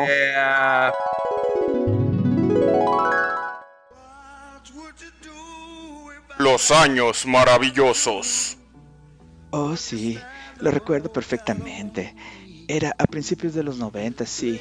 El Super Nintendo acababa de salir y nos maravillaba con todas sus gráficas y colores tan vívidos. El príncipe del rap estaba de moda, lo recuerdo. Y no me perdía salvados por la campana todas las tardes con Inevisión. Sin embargo, había algo mágico en ese tedioso encargo que toda mamá solía hacerle a sus hijos. Sí, el odiado ir a la tienda por algo. Y era que aunque sabíamos que nos iba a ir mal por gastarnos el cambio, inevitablemente terminábamos comprando esas fichas para las maquinitas. Siempre, siempre había fila en esas tienditas. Y por más impresionante que el Super Nintendo fuera ante los ojos de un niño de 8 años, no había comparación con lo que un gabinete de arcade podía hacer en cuestión de gráficas, sonido y control. ¡Regina! ¡Ve a la tiendita y tráeme un kilo de huevos y un kilo de tortillas! Ya voy, mamá. Y pobre de ti donde no me traigas el cambio y te lo gastes en las maquinitas. Ya sé, ya sé, ya voy. Mientras tanto, en la tiendita de la esquina. ¿Landín? ¿Eres tú? ¡Hala! ¿Qué es eso? ¿Qué estás jugando? ¿Qué onda, Re? Es Street Fighter 2. ¿Nunca lo has visto? Ah, no manches, está bien, perrón. ¿De qué se trata? Pues es algo así como un torneo de peleas donde todos se agarran a trancazos y avientan poderes especiales. Órale, oye, ¿y qué onda? ¿Cómo se juega o qué?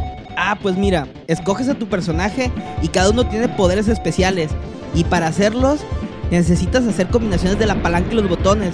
Por ejemplo, si haces una U y le picas al golpe, Ryo echa un Abu. Ah, qué perrón. A ver, pues, ¿unas retas o qué onda?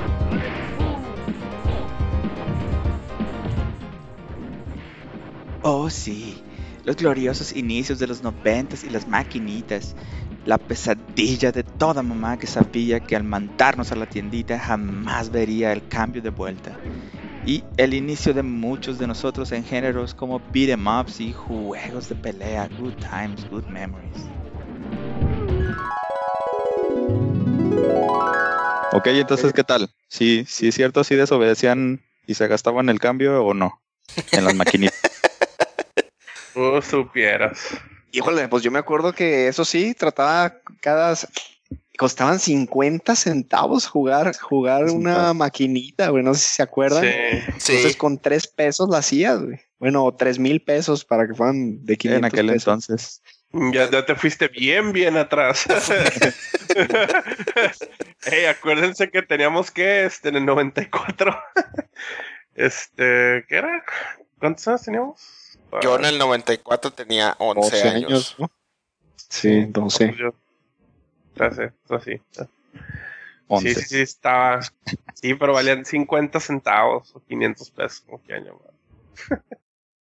Y yo y el chino, de hecho, creo que Ahí nos conocimos. nos conocimos por las maquinitas, ¿no, güey? Simón. Ahí en el, ahí en el, en las la librería? que no, no, no, en las Las maquinitas del que- gimnasio. No, las que está, ándale, las del gimnasio o eran las de nuestro patrocinador Videocentro. Una de esas dos. Una de esas dos fueron. Sí, sí, sí. Ah, las del videocentro eran buenas. Y una, Sí. y una cosa chistosa de las maquinitas, no sé si se acuerdan, güey, porque no siempre estaba como que la maquinita que querías jugar, entonces era como un secreto a voces el que te iba diciendo, no, es que mira, si vas por el mercado y vas una cuadra para allá, ahí está la, li- ahí donde está la librería y ahí está el King of Fighters, y ahí puedes ir a jugar. Entonces también era parte también de la emoción que te fueran diciendo en dónde estaban los más nuevos juegos. La, la de- rin rin de los no- la rin rin de los monos bichis, güey, era la que También. siempre traía, traía la maquinita antes que todos los demás. Quién sabe por qué. Para, para nuestros escuchas que no son de Mazatlán. en Mazatlán hay un monumento en el malecón que se llaman los monos bichis. Y enfrente hay una pizzería que se llama la Rin Rin Pizza. A eso se Sabía, refiere creo el no chino. Y estar bichi es estar desnudo, por si tampoco Sí. saben qué significa Sí. eso, que es muy de Y allá. realmente se llama el monumento al pescador, pero creo que nadie le llama así. Oye, pero, pero, era, yo, yo sí, yo sí tengo que confesar que yo sí me, me clavaba el cambio cuando me mandaban así a, a la tiendita. Porque ahí, así como, como se escuchó en el flashback, yo realmente así fui como descubrí Street Fighter 2 yendo a la tiendita y encontrándome a un compilla de ahí de la cuadra que estaba jugando Street Fighter 2 y fue la primera vez en mi vida que lo vi. Y ¿Se llamaba Landín? No, no, no era Landín. Ah, Por cierto. Ah, bueno. No, Landín lo conocí ya muchísimo tiempo después. Eh, pero así fue, a- así lo descubrí y pues sí, o sea, también estaba la, la, ya después supe que había una versión de Super Nintendo, pero no, no se me olvida la primera, primera, primera vez que vi el Street Fighter 2, estaban peleando Chun-Li contra Ryu y yo sí me quedé así como que, ¿qué es eso? ¿Por qué se ve tan, tan bien? Así se, yo, yo creo que lo vi como, como una caricatura, así, las gráficas bien coloridas y tirándose trancazos y poderes especiales y todo eso. Y sí me acuerdo así, es de esos flachazos de, de, de mis recuerdos de niño que tengo bien, bien, bien grabados. Era la O sea vuelta de tú- mi casa y tenía el Street Fighter 2 y el Final Fight. O sea que tu primera Ah, el experiencia Final fue, Fight, güey. Muy bueno. fue, fue esos dos juegos. A mí sí me tocó jugar el Street Fighter 1. La- Yo con- también creo que haber, Street haber Fighter- recordado con verlo. Street Fighter yo fue el Street Fighter 2. El 1 lo vi después, obviamente también maquinita. Y sí, pues súper feo y Y Yo creo que-. De mis Ajá. primeros fueron el Street Fighter 1. Fin- bueno, el Final Fight despuesito. Este, ¿qué otro? Había otro que, que era. que lo tengo, lo tenía muy. Ah, el doble dragón. el doble dragón, por Ah, supuesto. sí, porque sí, también.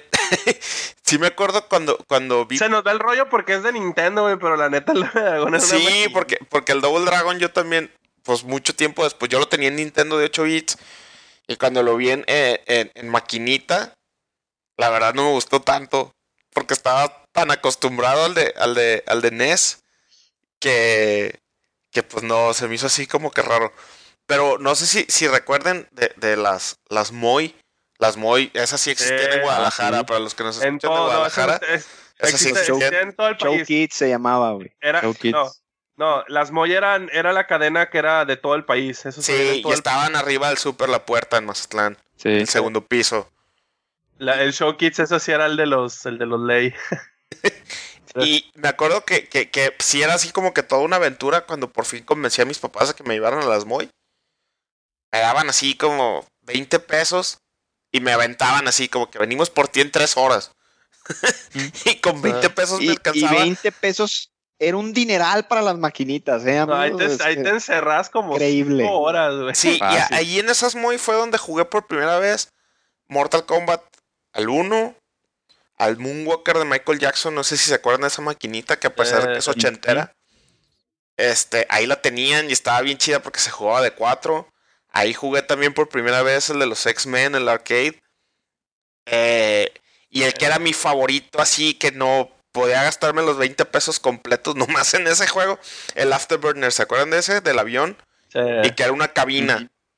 Una, Sí, una sí, sí. cabina que te subías y se movía así como, como, pues, para como- el efecto de como en cosas. 4D, pues no sé cómo llamarlo, pero te sentabas en el, en el asiento de- de- del piloto, movías la palanca y, y se movía esa madre como si estuvieras en el avión. Eh, y sí, ahí, Había uno ahí fue donde el- descubrí un montón de juegos que ya después portearon a Super Nintendo. El Joan Mac también ahí lo jugué por primera vez en las maquinitas. En, muy- en el Show Kids, en la, en la, cuando, porque yo sí sé- yo me acuerdo que el Show Kids lo movieron ahí en la zona dorada. El Show Kids era básicamente como la versión más atleca de Chucky Cheese. Una Simón, madre así. Este, básicamente, güey. había una maquinita que era así un, era un, do- era una, era un círculo, era, un, era un- una estructura circular y era así como el Afterburner, pero este sí se movía más como era esfera, se- la- el asiento se movía por todos lados, está bien Sí me acuerdo de ese. perro, no me acuerdo el nombre, pero estaba bien chido porque te trepabas y pues obviamente cuando dabas el efecto sí te inclinabas mucho más que el otro juego, no era tanto así como que el efecto de turbulencia, sino que era el efecto de cómo te ibas tú moviendo en el avión. Está Oigan, ¿y ese, bien y ese del Show Kids era, era, vendían así pizzas y eso? Sí. Sí, Sí, era, eh, era era tal de cual, los, güey. Era de los ley, de los de las tiendas ley. Y, eh, Bueno, pues yo no sé, yo no sabía tanto en esos entonces, pero sí me acuerdo que había, Sí. que había un Como lugar así. aquí- como no había aquí ni Showbiz, ni Showbiz Pizza, ni Chucky Cheese, ni nada por el estilo, Ujú. estos vatos hicieron su versión este local de esa madre. Porque luego antes, ¿no? Tenían. Hasta Maquinitas. rentaban, tenían maquinitas, tenían pizza, tenían hasta shows y aparte este... tenía una especie de laberinto chino, ¿te acuerdas, güey? Del Simón. laberinto que tenía. Está curado, güey. Y luego también creo que tenían hasta laser tag, no me acuerdo. Le- Laser Tag tenían Sí. mo- muy en Guadalajara. Pero bueno, es que Sí, el, no, el punto es que el Show antes- Kids no tenía laser tag. Ajá, o sea, era, era una experiencia ir a las maquinitas porque Yo o sea, ahí conocí por primera vez el Nintendo. El Porque te rentaban en el Show Kids el Nintendo. el NES. Había un- sí, tenían un NES ahí y había un vato que te rentaba juegos y te dejaban jugar ahí. Pero es que era toda una experiencia ir a esos lugares y, la, verdad a mí se me hace una lástima que ya no existan como tal. Sí quedan todavía algunos, pero Pero ya son, Ya son, son- juegos más de, de tirar, este, es como, ¿cómo se llama? Este, ¿cómo le llaman el que tira la pelota en los círculos? Este, sí, como de tiro al blanco, como el de la canastita de básquet y cosas así. Y, y las pocas maquinitas que tienen, Skee-Ball, se llama sí. La- las, Skee-Ball, las el de los pocas maquinitas que tienen esos juegos, pues ya no, ya se quedaron Son de ahí. pues. pistolito de carreras. Ajá, Sí, porque ya, porque ya no hay mercado para eso, pues. Sí, y antes, Aquí no. a- acuérdense que, que en la época del Super Nintendo era así súper, súper fregón cuando anunciaban un port de una maquinita al Super. Nintendo. Y tú sabías que nos iba a ver igual que la maquinita y, y sabías que... pero te valía madre. pero te- pues, el Sunset Riders, ese es el, el Sunset Riders y el de las tortugas en Sunset el tiempo. Son, de son los, los, los ejemplos que, que a mí más me gusta de, de, de- de ports de maquinitas a, Digo- a, a consola casera. Pero Lo curado los es de que- el- también, el- ¿no? el- Fíjate que lo curado es de que, o sea, lo, lo- como ahorita lo dije al principio, ¿no? Ya lo tomamos muy de, de que son de consola, pero, o sea, si se acuerdan, el, el Comando, Contra, el Double Dragon, o sea, Castlevania, todos esos eran juegos de maquinita. Todos esos te- empezaron que- como juego de maquinita y luego fueron este juegos de consola. hay que, hay que hacer el, hay que hacer la nota de que eran juegos de maquinita que querían quitarte todo tu dinero, güey, Así es. Ah, sí, por, por lo difícil que estaban, güey. Sí, sí, sí, güey. Oigan, ¿y qué pasó? ¿Por qué, por qué, por qué creen o si saben, saben el hecho de por qué ya no, ya no hay maquinitas? O sea, creo que las Pues, Pues O sea, yo creo por algo, ¿no? porque finalmente la, la tecnología, para empezar, la tecnología de consolas caseras por fin llegó, O sea, a, pero- llegó a ya a sobrepasar incluso yo creo que los arcades y ya en cuestión de costos, pues ya no, o sea, construir, o sea, nomás hacer el juego para, Bueno. para la consola contra construir todo el gabinete y el hardware y todo lo que implica tener una maquinita. Este, yo Sí. creo que por ahí fue pues que, que empezó a, a- a perderse. Además de que no, ya digo, es más, Ajá. Es más un aspecto cultural que un aspecto este, de costos, ¿eh? O sea, el, el aspecto de las maquinitas como que ya jugar videojuegos en un lugar ajeno como que ya se fue este... Porque fíjate, aquí en México, o sea, entre, vamos a decir que entre los eh, adolescentes para arriba, lo, lo ideal era jugar juegos de peleas y todo eso, y eso pues ya las consolas con el online y eso lo tomaron encima, igual en- en- en otros lugares del mundo o en la mayoría. Este, y ya los juegos de niños y eso de carreritas y eso también, pues, o sea, ya era más para los morritos. O sea, si se fijan, ahorita ya vas a las maquinitas y por lo general es un juego interactivo. O sea, que o es de pistola, o sea, necesitas una pistola, o son de esos de bailar, o sea, ya no es tanto un juego de arcade como los que eran en los noventas. Porque ya, ya mejor los hacen este juego de consola, les sale mucho más fácil. O sea, si se fijan, todos los últimos juegos tipo arcade ya son para consolas, les los costos son mucho más reducidos, este, los dan más baratos y pues pueden funcionar así. Es que va, va por lo que va por lo que tú dices, chino, porque por, ej- por ejemplo ahorita cualquier cosa que quieras tener competencia la encuentras online. Que si es un juego de deportes lo encuentras online, de pelea online. Entonces antes tú para tener ese fix como de, de competencia de querer ver quién era el mejor en la cuadra del King of Fighters tenías que ir a las maquinitas y ahora ahora sí que hacer retas de de King of Fighters o de Fatal Fury para de plano hacerte el mejor. Y como en nuestro caso, pues había un montón de gente bien viciosilla y muy buena Sí. por la cuadra, pues Oye, pero sí.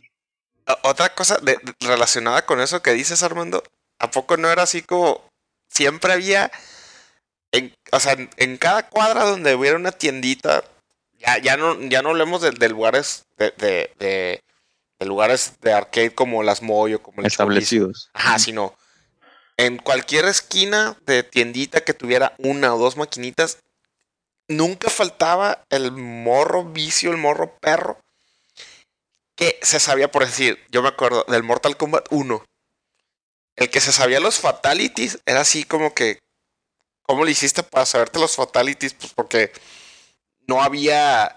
No había No había manual, manera, ¿no? no había manual, los, los, no, no estaban los poderes pegados así en, en, en los, en, en, en la maquinita en sí, pues porque acuérdate que había unos como el Final Fight que tenían como el instructivo pegado como con calcomanías en el, en el gabinete en sí.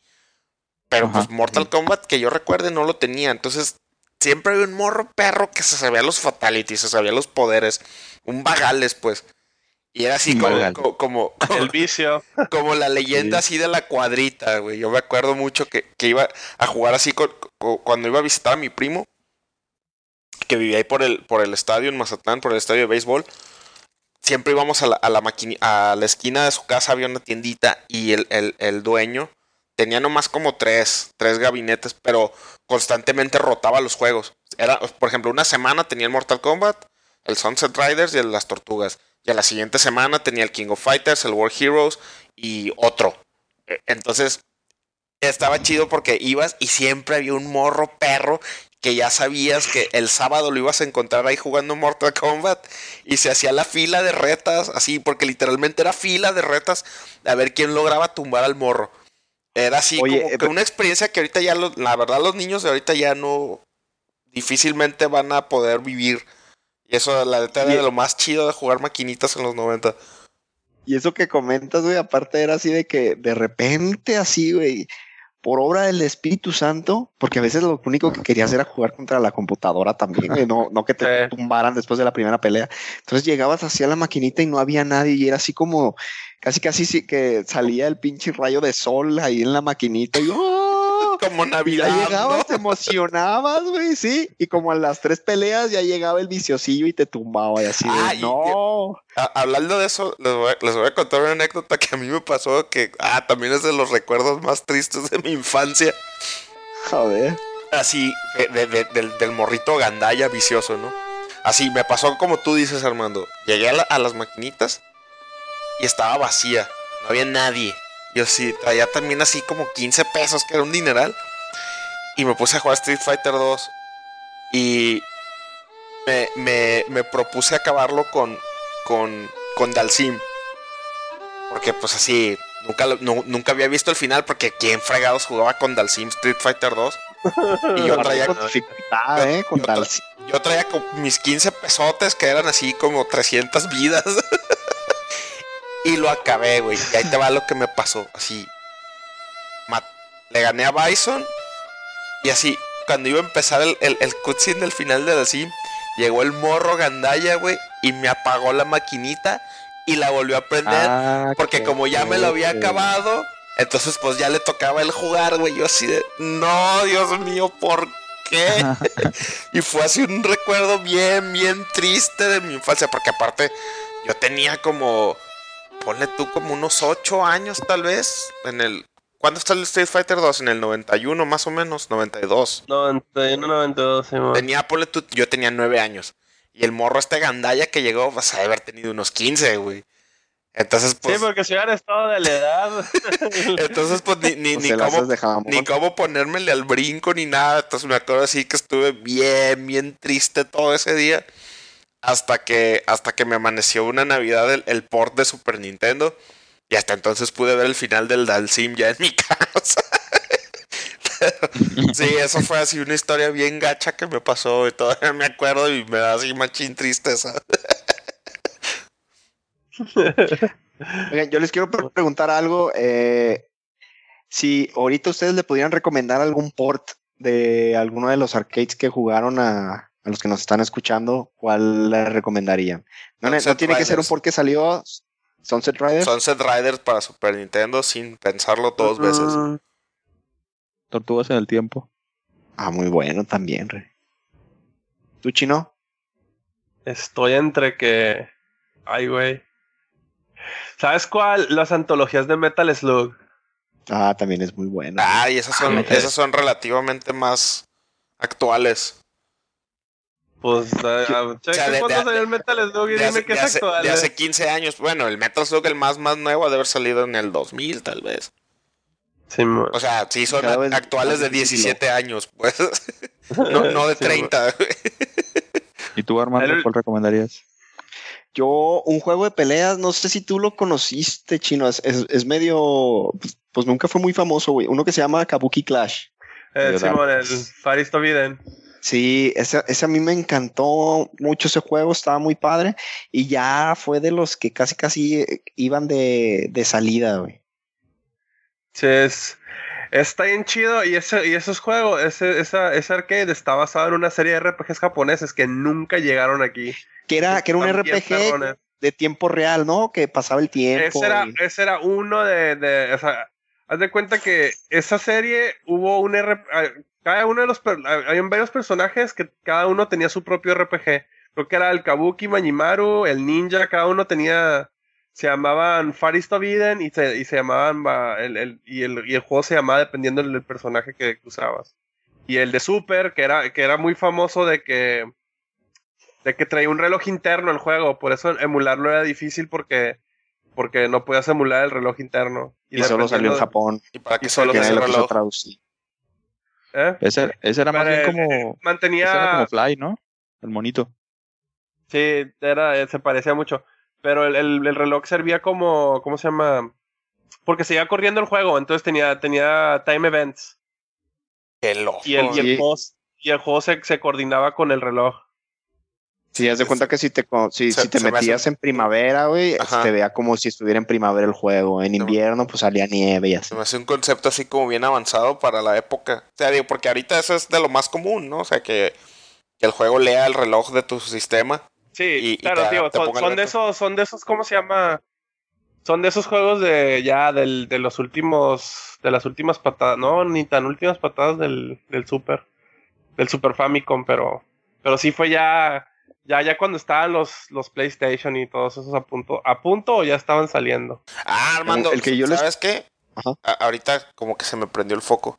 O- otro, otro port de arcade que recomiendo mucho eh, es el Golden Axe. Ah, de El huevo. Golden Axe, sí. Ahorita así como que, bueno. como que se me, se me vino a la mente la, la imagen del enanito con el hacha. Entonces, eh, eso Yo siempre me acuerdo chido, de los ladrones, güey, sea. que pateas. Sí, te digo, ahorita yo creo que, que en estas épocas, pues, yo, por ejemplo, aquí en Guadalajara, eh, para los escuchas que, que viven aquí, pues eh, el único lugar de arcade que yo conozco que todavía existe es el que está en la Gran Plaza, que antes eran, eran, eran Moy. Ahorita ya, ya no tienen la marca, ya, ya, de hecho ya ni recuerdo cómo se llama. Creo que ya debe Son existir la cadena. o algo así, Recorcholis. yo he llevado, yo he llevado a, a, a mi hijo chiquito ahí a las, a, a ese lugar, a que juegue. Pero pues realmente, como dice el chino, juega más, más este que a las, a las pelotitas o al de que pescas y cosas así. Pero maquinitas como tal. boletitos. Ajá, maquinitas como tal, tienen así como tres nomás. Y pues aguantan. Fíjate que Pero así, yo creo que ya un lugar arcade, arcade tal cual, yo creo que ya nomás quedan en Japón, ¿no? Yo la última vez que fui a un lugar así dedicado así de que era arcade arcade, este fue en Canadá hace como 10 años, cabrón. En Este, Canadá. ah, sí, cuando estaba viviendo en Canadá, este, habían así, era, era, era mitad cibercafé, mitad bar, y este, todavía hay lugares así especializados, pero ahorita sí ya, ya sí de que lugares dedicados para arcadias solo en Japón, pero en, en Japón el arcade es una cultura, más que nada, o sea, Sí. Sí, tío, pues. eh, es, es parte de la cultura de ellos, o sea, todavía tienen el gusto de ir a las maquinitas, o sea, jugar ahí, este, o sea, todavía hacen maquinitas nuevas. A Sí. diferencia de que aquí, o sea, Y hacen Metal Gear Pachinko. Pachinko. no, o sea, ese es un, ese es solo una categoría, ¿no? Pero imagina, allá hay, allá hay un friego de, allá salen todavía de que Dance Dance Revolution, esos juegos de que eres tam- de tambor o de guitarra. Sí, o- pues yo recuerdo de hecho Street Fighter 4 que salió en arcade allá. Sí, el Street, el Street Fighter 4 fue el último, fue el último Street Fighter en salir en arcade. Sí. Pero Tekken, o sea, Tek- de los nuevos Tekken todavía sigue saliendo en arcade antes que en consola. Este, Guilty Gear todavía sigue saliendo antes en arcade que en consola. O sea, los juegos de pelea, bueno, allá en Japón los juegos de pelea todo eso, la- todavía todavía las compañías este le dan un poco de preferencia al arcade, pero es que ya allá en Japón es todo es todo es parte de su cultura. Ir al arcade es como ir al fútbol aquí casi casi, cabrón. Sí, a pues mucha qué lástima que aquí ya, que aquí ya no, Ya, ya no ah, tenemos eso. ya. Sí, Pero lo bueno. curioso es que lo- los, los arcades allá es popular entre, entre gente grande, entre adolescentes y raza mayor. Ah, cosa que aquí, pues, aquí, aquí lo más cercano que un persona una máquina electrónica es al casino. o sea, pero allá, sí las, sacar las- lana y aquí no. ajá, la demografía de, de, de, ¿cómo se llama? De los, de los arcades allá es entre adolescentes y adultos. eh. No, no, déjate los morros.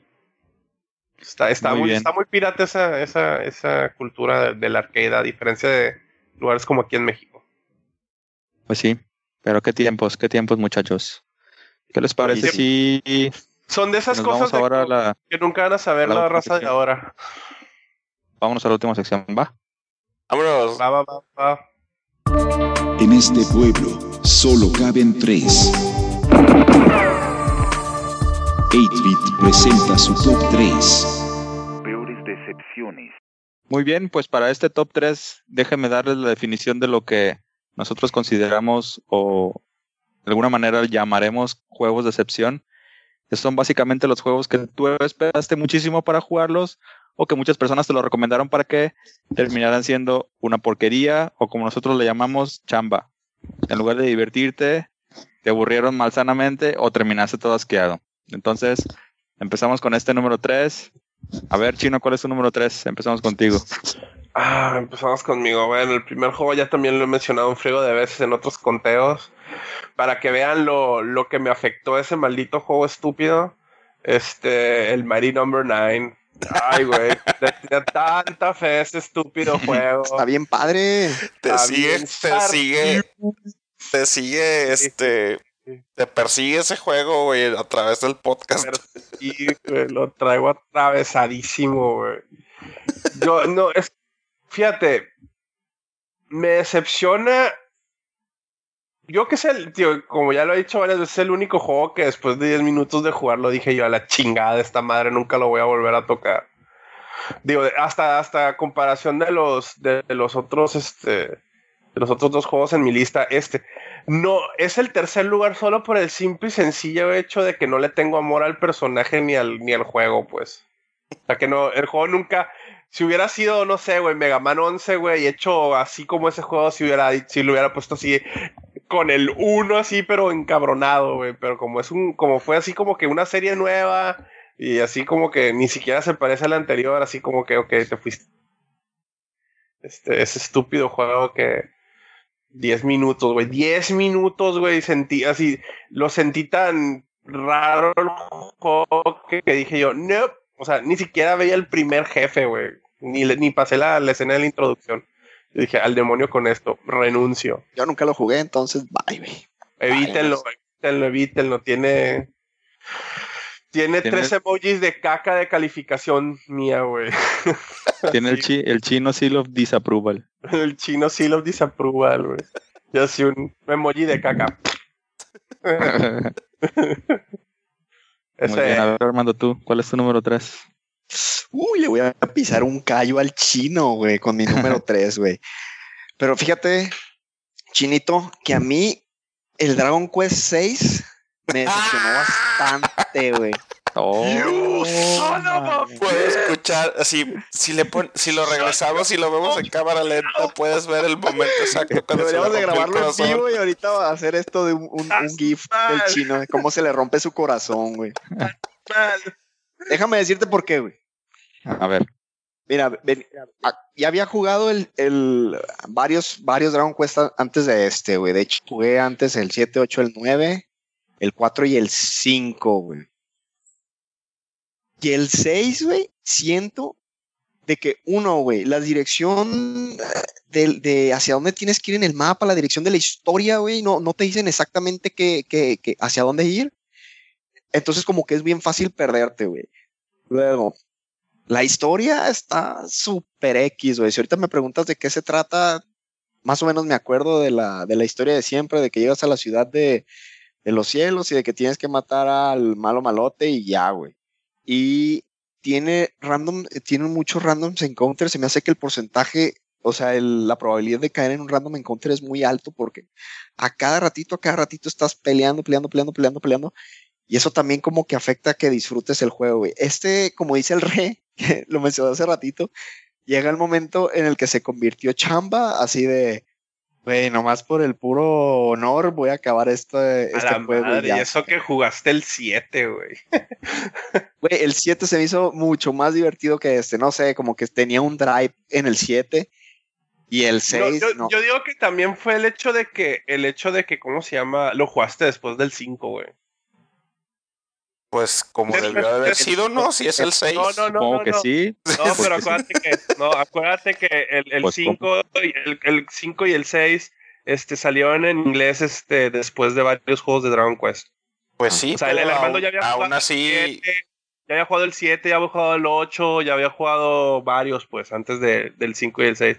Y sí, es que el 5 te ponen un high de historia tan chingón y, y sí, el 6, el 6 se siente, el, el 6 sí se siente, ¿cómo se llama? Feito. O sea, sí entiendo por qué lo está diciendo el Armando. Porque yo me acuerdo del Armando cuando jugó, cuando, porque yo y el Armando más o menos jugamos el 5 al mismo tiempo. Y si el Armando así de que estaba así de que este juego es otro pedo, la historia está bien chida, el, el, el, el sistema o sea, era lo mismo de siempre, pero el- la manera que te llevan en ese juego estás, es mil veces mejor que el 6. Yo, yo, lo- yo, yo sí, o sea, ahorita sí de que lo más porque dijo Dragon Quest sí me brinqué, pero este, yo también el, el Dragon Quest 6 lo jugué, cuando yo jugué el Dragon Quest 6 por primera vez no fue la versión que jugué el Armando, yo lo jugué la versión original de Super, este, traducida al inglés pirata, pues, o sea, era un ROM. Y como dice, y como dice el En, chino, en güey. ese, en ese tiempo sí, pues juego yo el 6, lo jugué yo en los 90, pues obviamente no, no había ya, obviamente el, juego era lo suficiente innovador y bueno que no había nada mejor, pues.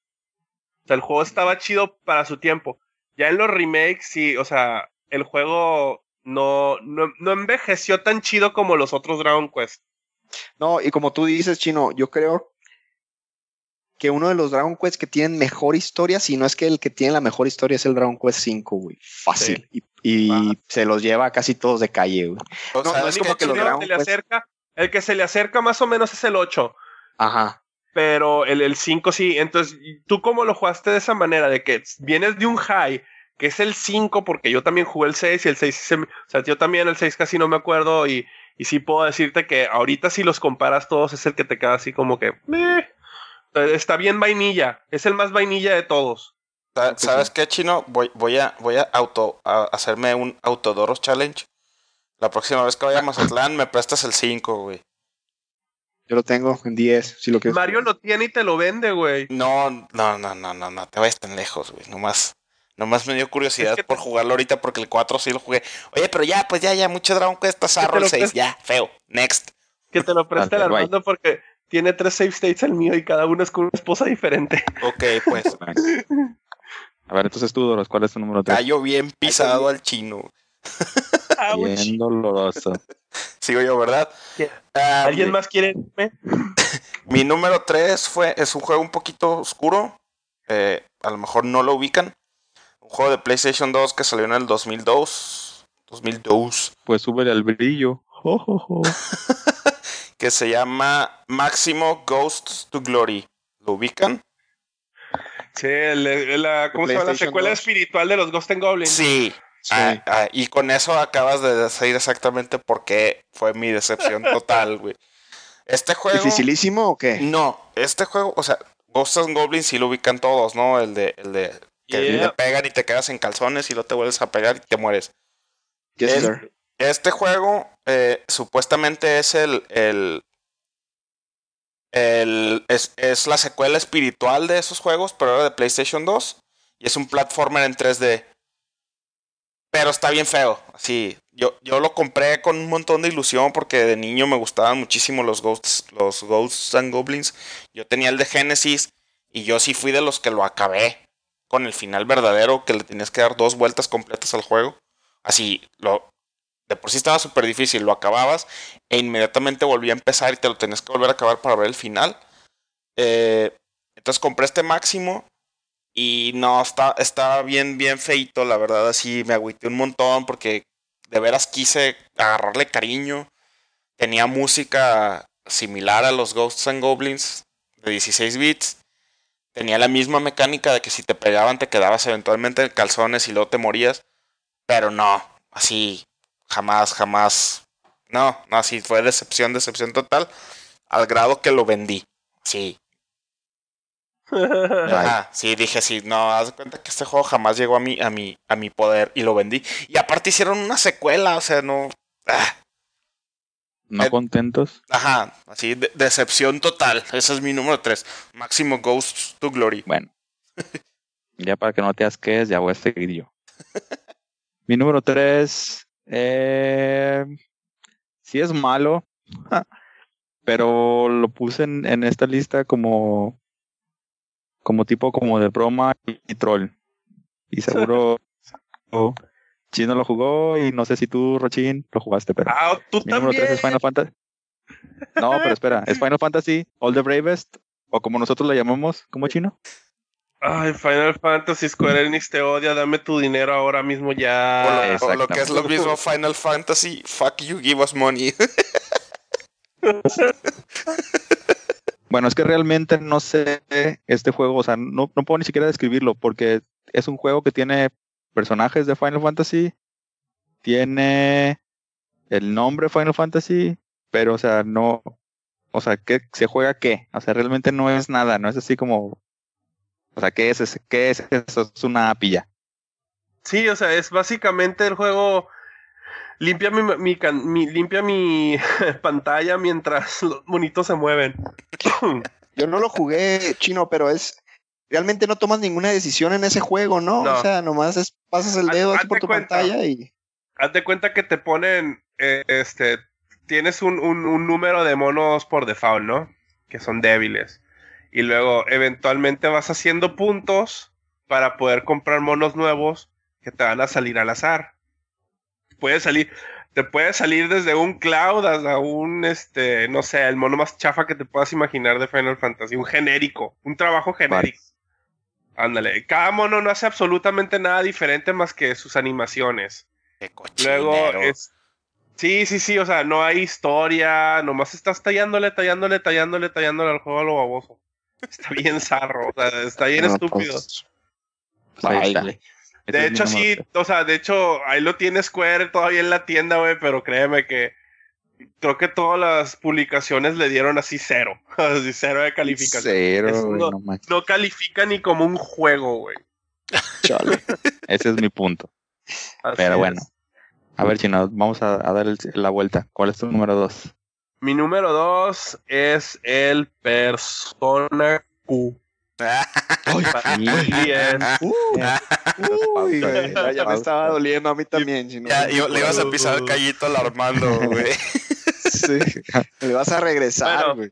Yo me Por- acuerdo que por- estuviste friegue y friegue y friegue y friegue con ese juego chino. Qué bueno que no te gustó, Sí. güey. Sí, me diste la razón.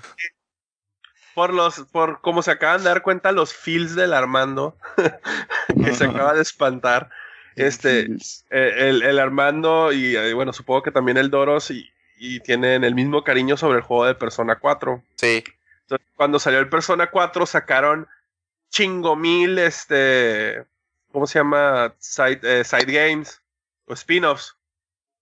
Que fue, ¿cómo se llama? El persona, el, el harina, el 1 y el 2, los a los de pelea.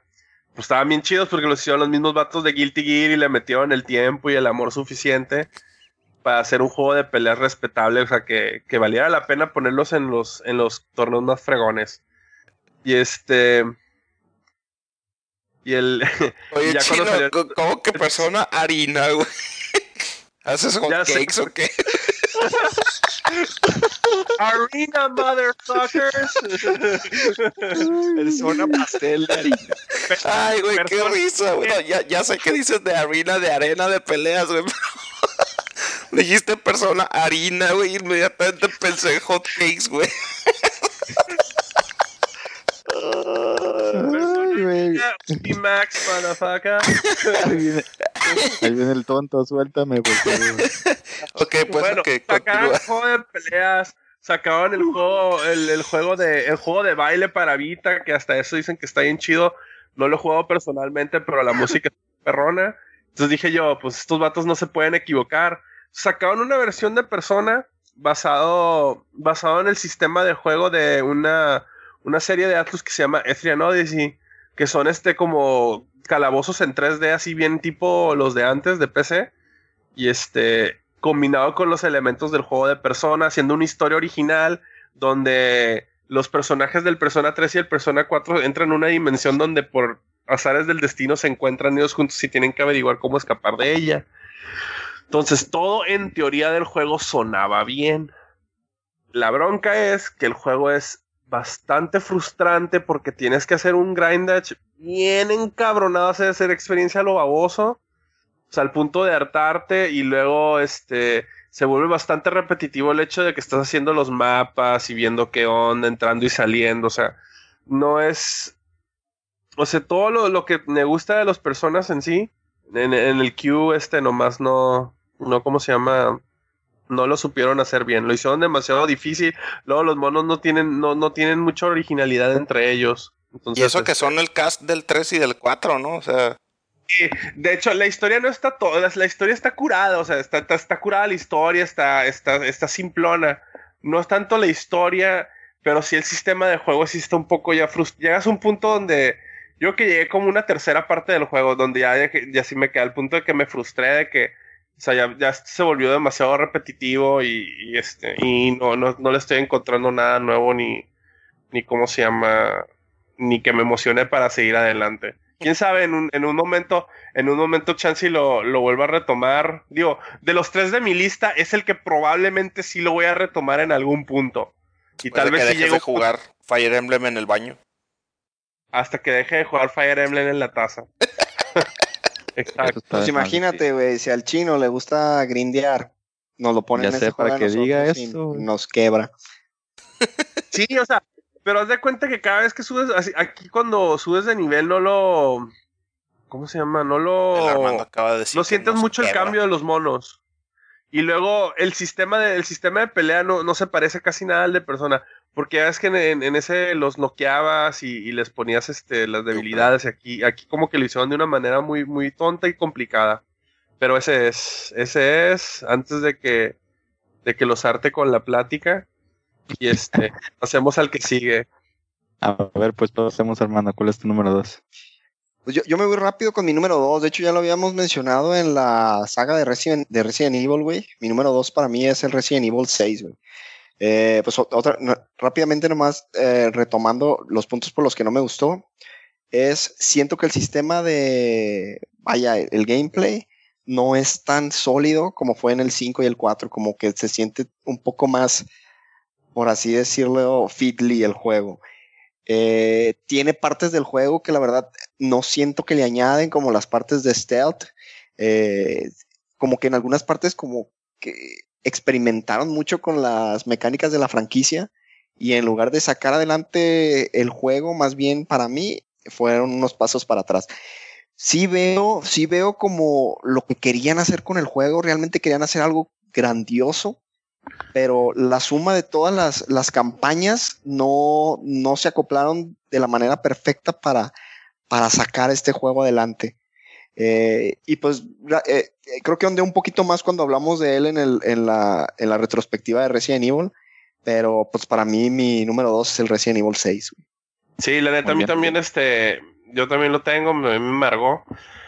Como que a mí lo A que mí me sí me amargó más que nada es, a mí lo que me amargó del juego, fíjate, la historia no estaba así que ya no era la gran cosa, pero no estaba tan mala. Lo que me amargó del juego es el, el sistema de, de progreso de los monos. No hay. O sea, solo compras así como que mini habilidades bien gachas y le equipas unas cuantas. Que a diferencia de los otros Resident les podías equipar armaduras, mejorar las armas. Aquí como que le quitaron eso y eso, eso del 4 en adelante, del 4 y el 5 me gustaba mucho, que tus armas las, las empezabas a mejorar o, o le dabas preferencia a ciertas cosas.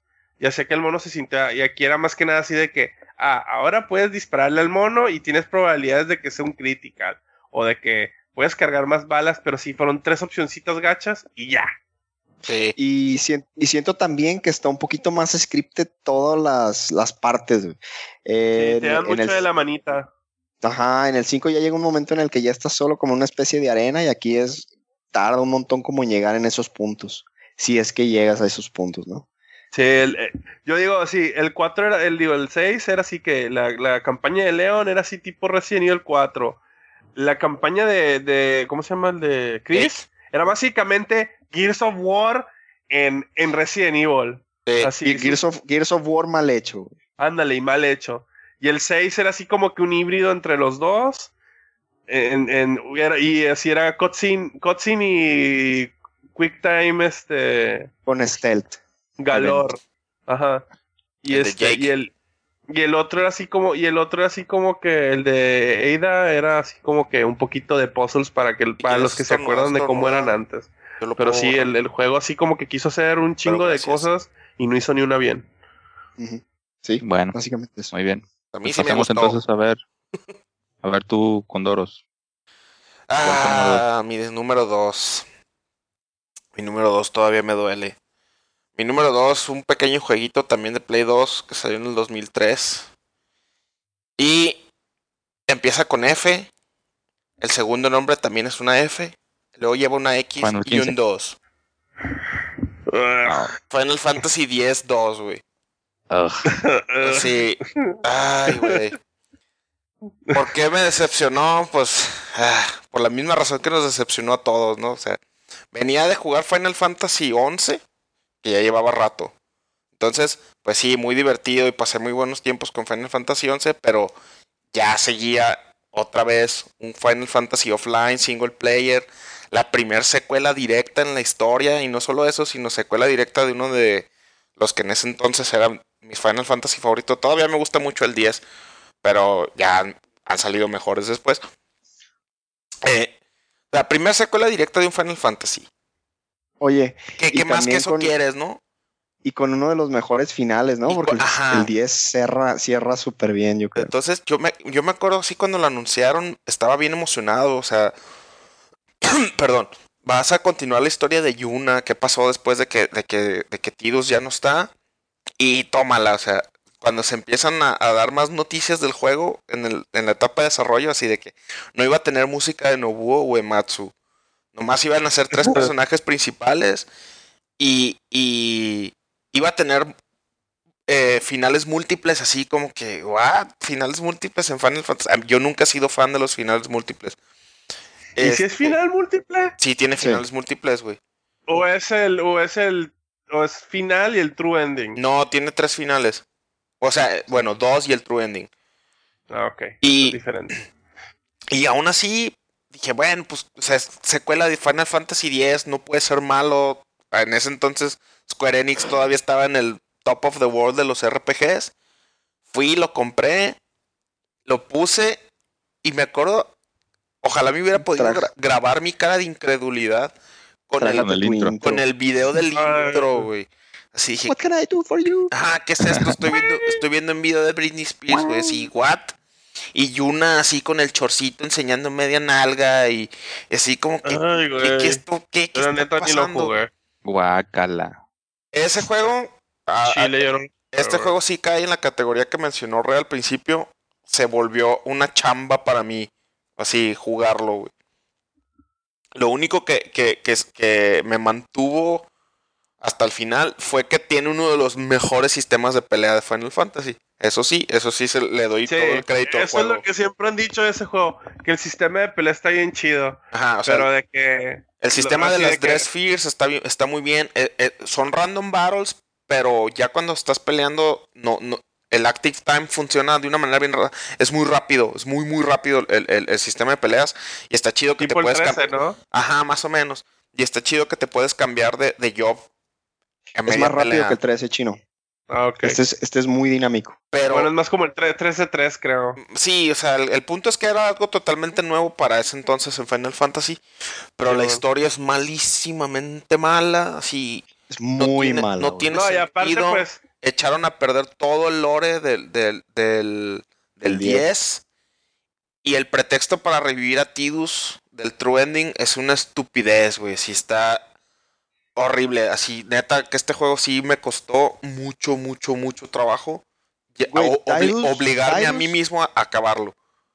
Tidus no tenía que ser revivido, ya había acabado el juego de manera perfecta en el, en el 10 original. Ajá. bueno, se supone que, se supone cuando te acabas el 10, así spoilers para un juego de hace 20 mil años, este, que el final del, en el final del 10 esa- empieza donde empieza el final, eh, termina donde empieza el final, ex, el true ending del, del X2, ¿no? Sí, Que es la parte cuando el güey va nadando hacia arriba. sí. O sea, de hecho ya tenía la idea de revivirlo siempre, pues, pero quisieron hacer un juego y dártelo, hacértelo de emoción. Mm, Y nada, o sea, to- todo de este juego está mal, güey, sí.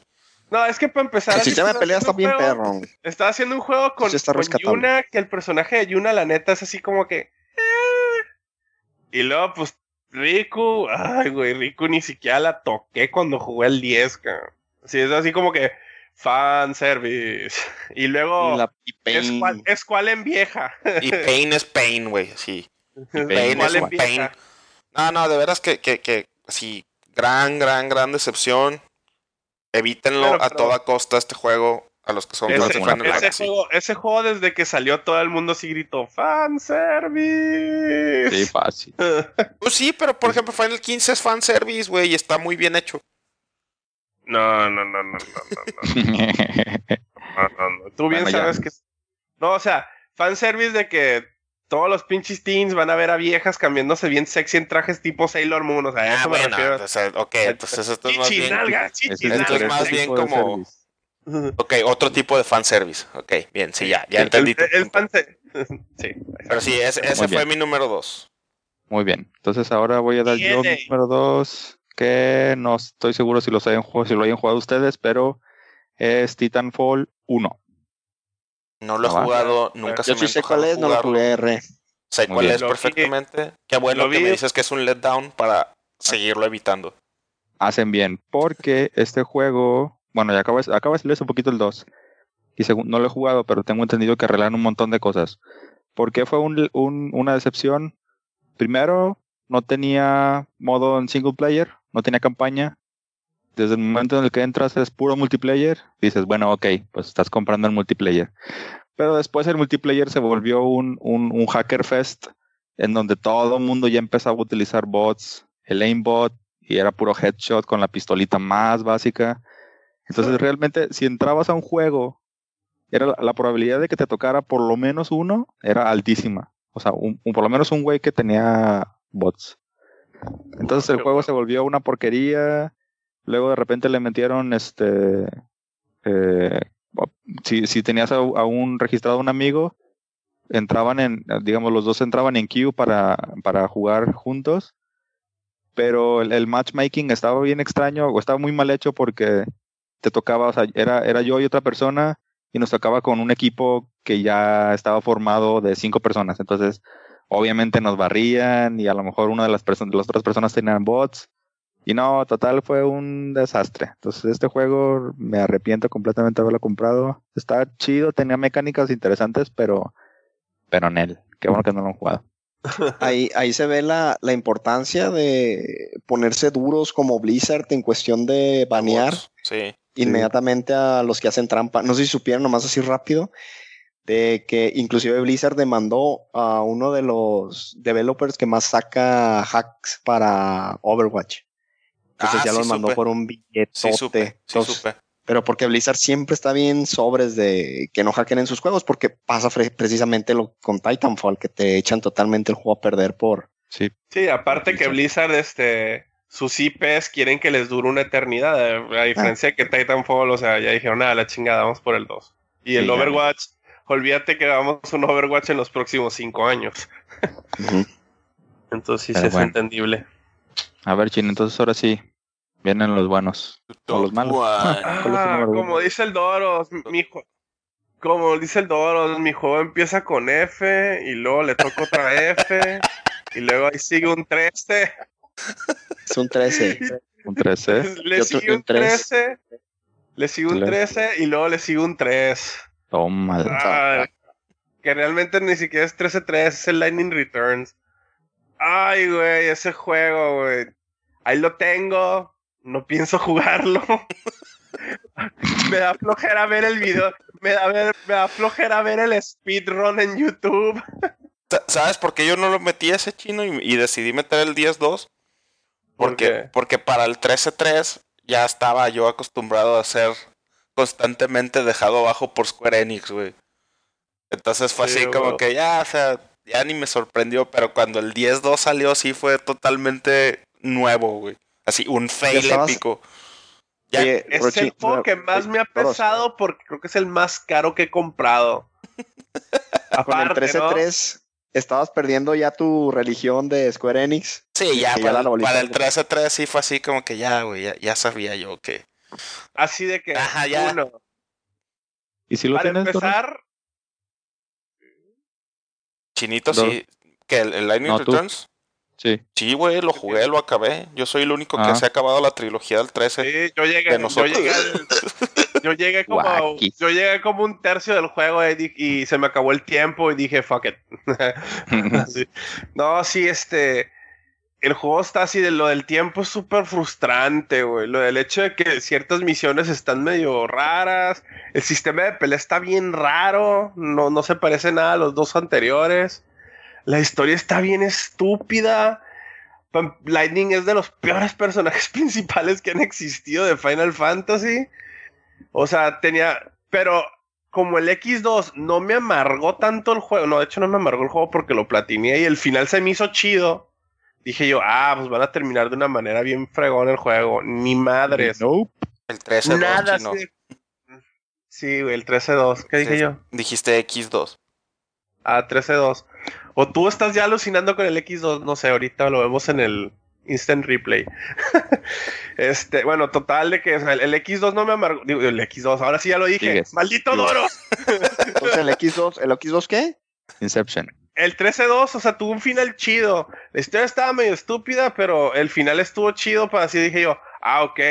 En el 13-3 ya van a acomodar todo de tal manera de que, de que la historia va a terminar así como en una, en algo bien épico. Yo, ni madres, güey. O sea, los buenos son malos y ni te explican por qué. Pasaban como 20 mil cosas que nunca te explican, o no sé si te los llegan a explicar en algún momento. No, no. No. O sea, hay, hay cosas que sí de que de repente sí de que, ah, cabrón, el juego no se quedó en esto y esto no pasó. ¿Y por qué pasó esto? No, nomás así como que, because reasons. Total, que lo dejé de jugar. El Doros me dijo, juégalo en fácil. Dije, ni madre, ni siquiera lo puse así, nomás, nomás de acordarme de todo el desmadre. Nomás no, o sea, no, el juego ya lo mandé al congelador junto con mujercitas y no lo quiero volver a ver nunca. No, suena. su- suena que estaban milqueando bien cañón ahí Sí, a ese Final la, neta, Fantasy. la neta, o sea, por, por más de que existe el 13-2 y el, y el Lightning Return, lo que quieras, el 3 hubiera estado perfectamente bien ahí donde se quedó. Sí, el 13 Terminó terminó, bien. muy bien. Terminó muy bien que así dices tú, no hay pedo, ahí se queda y ya no Les sale diré. Pero No, es bueno. Si juegas a los demás vas a entender por qué decimos que va a Ah, estar bien.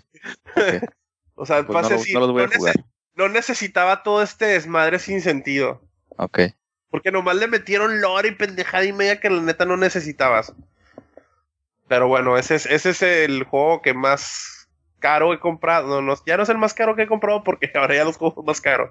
Pero lo compré pensando que iba a estar bien chido y la neta duré un par de semanas jugándolo y ahí lo tengo ahí arrumbado, no es por, para no deshacer la colección.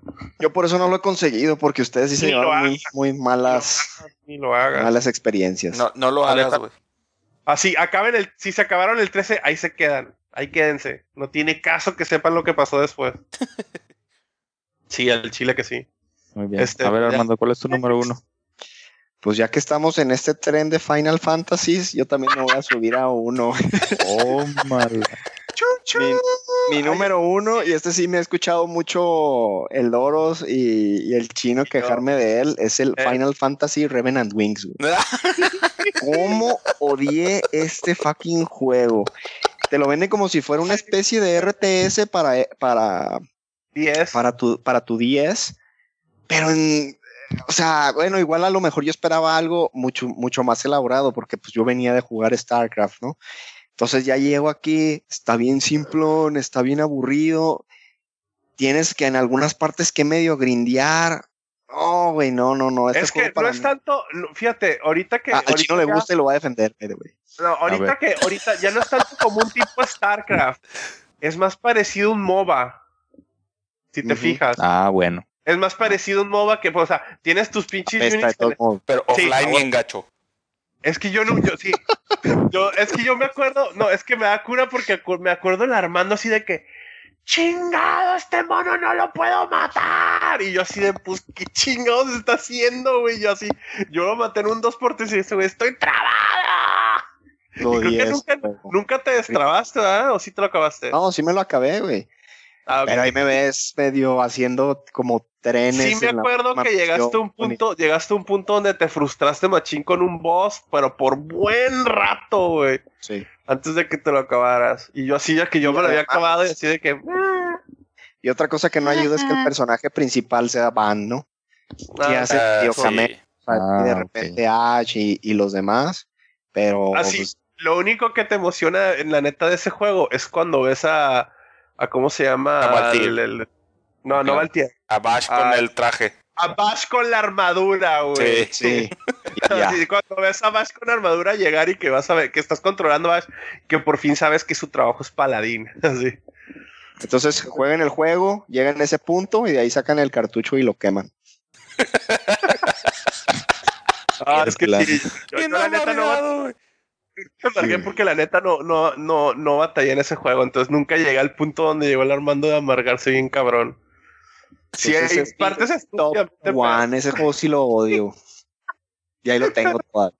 Es que sí me acuerdo, güey, cómo mentabas madres en ese nivel. No me acuerdo cuál es, güey, pero duraste semanas trabado, Pues, güey. Pues sacaron, te digo, güey, sacaron el top 3 de esta semana y fue así de ¡pum! inmediatamente así. Ah, ya. Ya tengo mis juegos. Así, ¡puta Sí. madre! A ver, Doros, a ver cuál es tu número uno para ir cerrando. Bueno, pues después de tres Final Fantasy seguidos de decepción. Oh, Dios. No, no, no, no. No, no, no, es Final Fantasy, no se preocupen. Pero sí es un Ah, juego que también, así. No.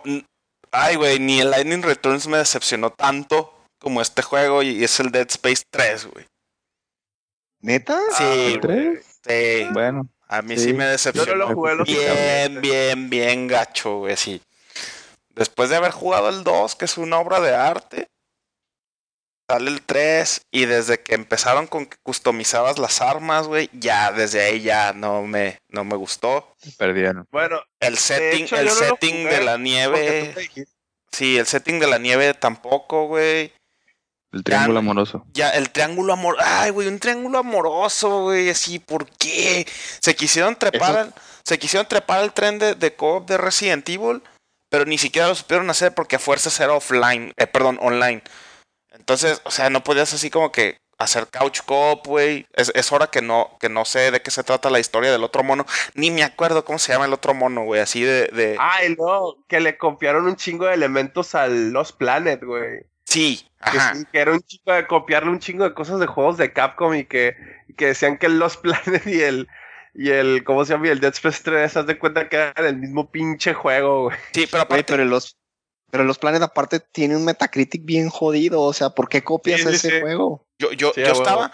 para cuando salió Dead Space 3, güey, yo estaba súper metido en todo lo que era Dead Space, porque sí, el 1, el 2, los libros los leí, güey, vi Las las, novelas, vi las, vi las películas, güey, me El on-rail shooter. Yo, yo era el, ajá, el, el, el, el, el shooter ese que era de Wii, que después lo portaron a Play 3. Así Está yo, padre. a un montón de amigos míos, yo les decía así, los, los hice viciosos de Dead Space, güey, porque no hablaba yo de otra cosa, estaba bien obsesionado. Salió el 3, güey, y así fue como que, why you do this, güey, así. No, no tiene nada de miedo, güey, no me sacó ni un solo susto. Yo creo que nomás el primer necromorph que te sale de la nieve fue el único que me hizo brincar. Ya, o sea, todo era de día, la historia bien zarra, güey. Isaac Clark ya era como Rambo. Ay, güey, no, no, no, sí. Cochinero de juego, güey. Sí lo acabé y todo. Y luego me dio todavía más coraje cuando anunciaron el DLC. Que tampoco ya ni me acuerdo cómo se llama. Pero que el DLC, el DLC sí era 100% survival horror, estilo Dead Space 2. Pero pues claro, lo tenías que comprar, güey. Así, fuck you, y- fuck you Electronic Arts, güey.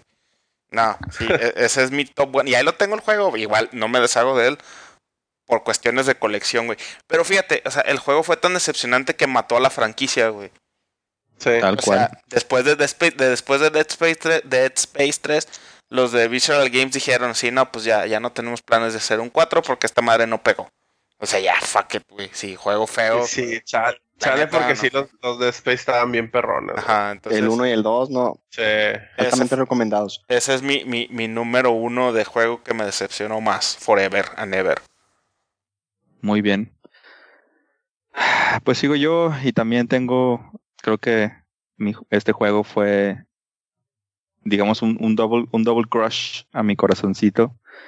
Toma. Porque, eh, bueno, de entrada era, es, es parte de, de, la, de los juegos de Nintendo, digamos, del, del rooster fuerte de Nintendo.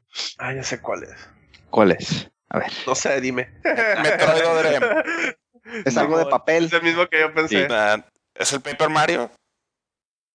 Es el Super Paper Mario de Wii. Sí. Lo sabía. Yo lo quiero jugar, güey. ¿Por, por qué no te gusta ese? Se ve divertido. Se ve. Fíjate que exactamente porque, porque el de las tenía-. No, el que, Pues, el que se el- cambia de 2D a 3D. Ajá. Ah, órale.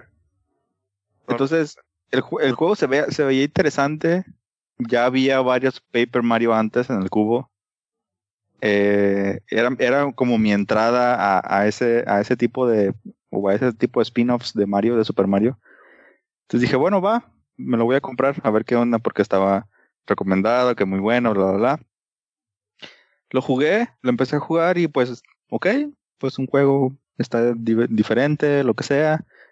Ya llegó un momento en el que, ah, porque para esto tenía un, o tiene un nivel como, como que es fanservice, que es muy como retro de, de Mario, de Nintendo, etcétera, y tiene muchos cameos de, de otros juegos. Ese, ese mundo en particular. Pero fuera de ese mundo, realmente el juego fue así como, No fue nada, no fue nada así trascendental, no fue nada muy bueno. Ya al último se puso como medio de chamba. Y, realmente el parteaguas, en donde realmente me cayó el, el 20 así como de, ¿qué estás haciendo, Regino? ¿Por qué estás comprando este tipo de juegos? ¿O por qué te gustó este juego? Y lo recuerdo, lo recuerdo muy bien porque se lo mostré a, a Doros. Dije, mira, pues aquí está un juego de Wii. No eran, en esos entonces era cuando de alguna manera defendía como que demasiado el, el- la consola. Y le dije, mira, ven, vamos a ver este juego para que lo veas. Tengo estos juegos, pon este.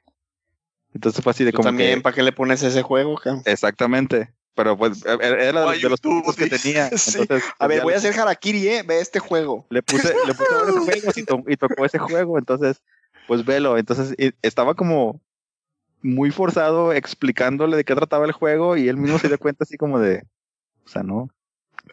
Sí, güey, sí. fue ahí en casa ¿Sí del de eso, no? Sí, sí, sí, fue en tu casa. Qué triste, Y güey. así como que, Con esta "Ah, historia. eh, mejor, po- me- mejor pon el Zelda, güey, así, el Twilight Princess, cosa. Entonces no, me, des- me desilusionó este juego, realmente, bueno, yo no lo recomendaría, pero pues hay, fans que sí siguen esta, ese spin-off, entonces pues chido por ellos. En todos huracanados. Y Pues esos fueron nuestros top 3. mira, me, me, me siento así como, Dolorido. Mal, sí, como dolorido. Sí, güey, el, el corazoncito. Es la primera vez que oigo a Regino tan abiertamente hablar en contra de Nintendo. Sí, sí, no, normalmente no lo intento hacer, pero bueno.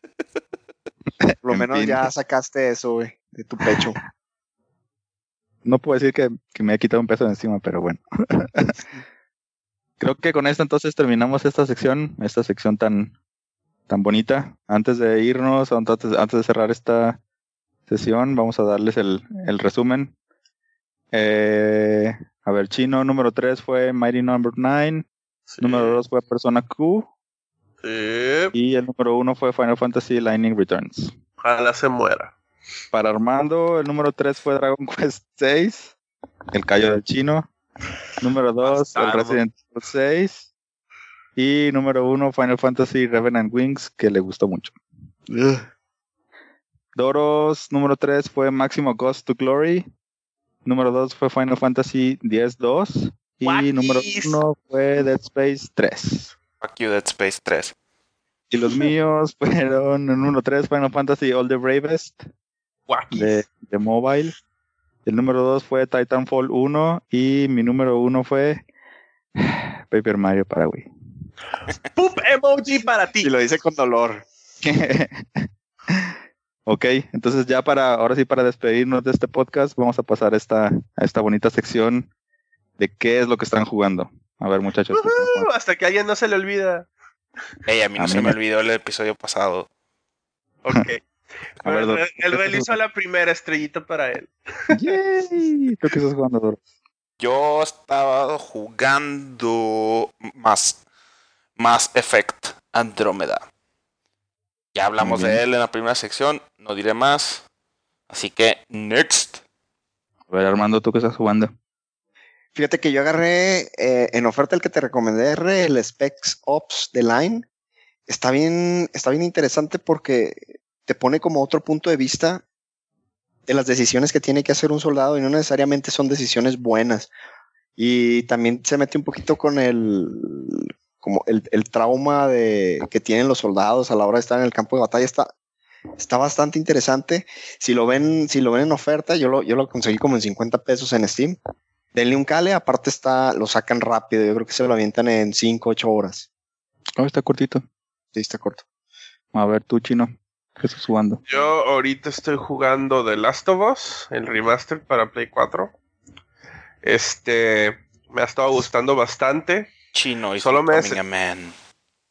Solo, solo me desespera, ¿sabes qué? Solo me desespera las partes que el juego a huevo te hace caminar.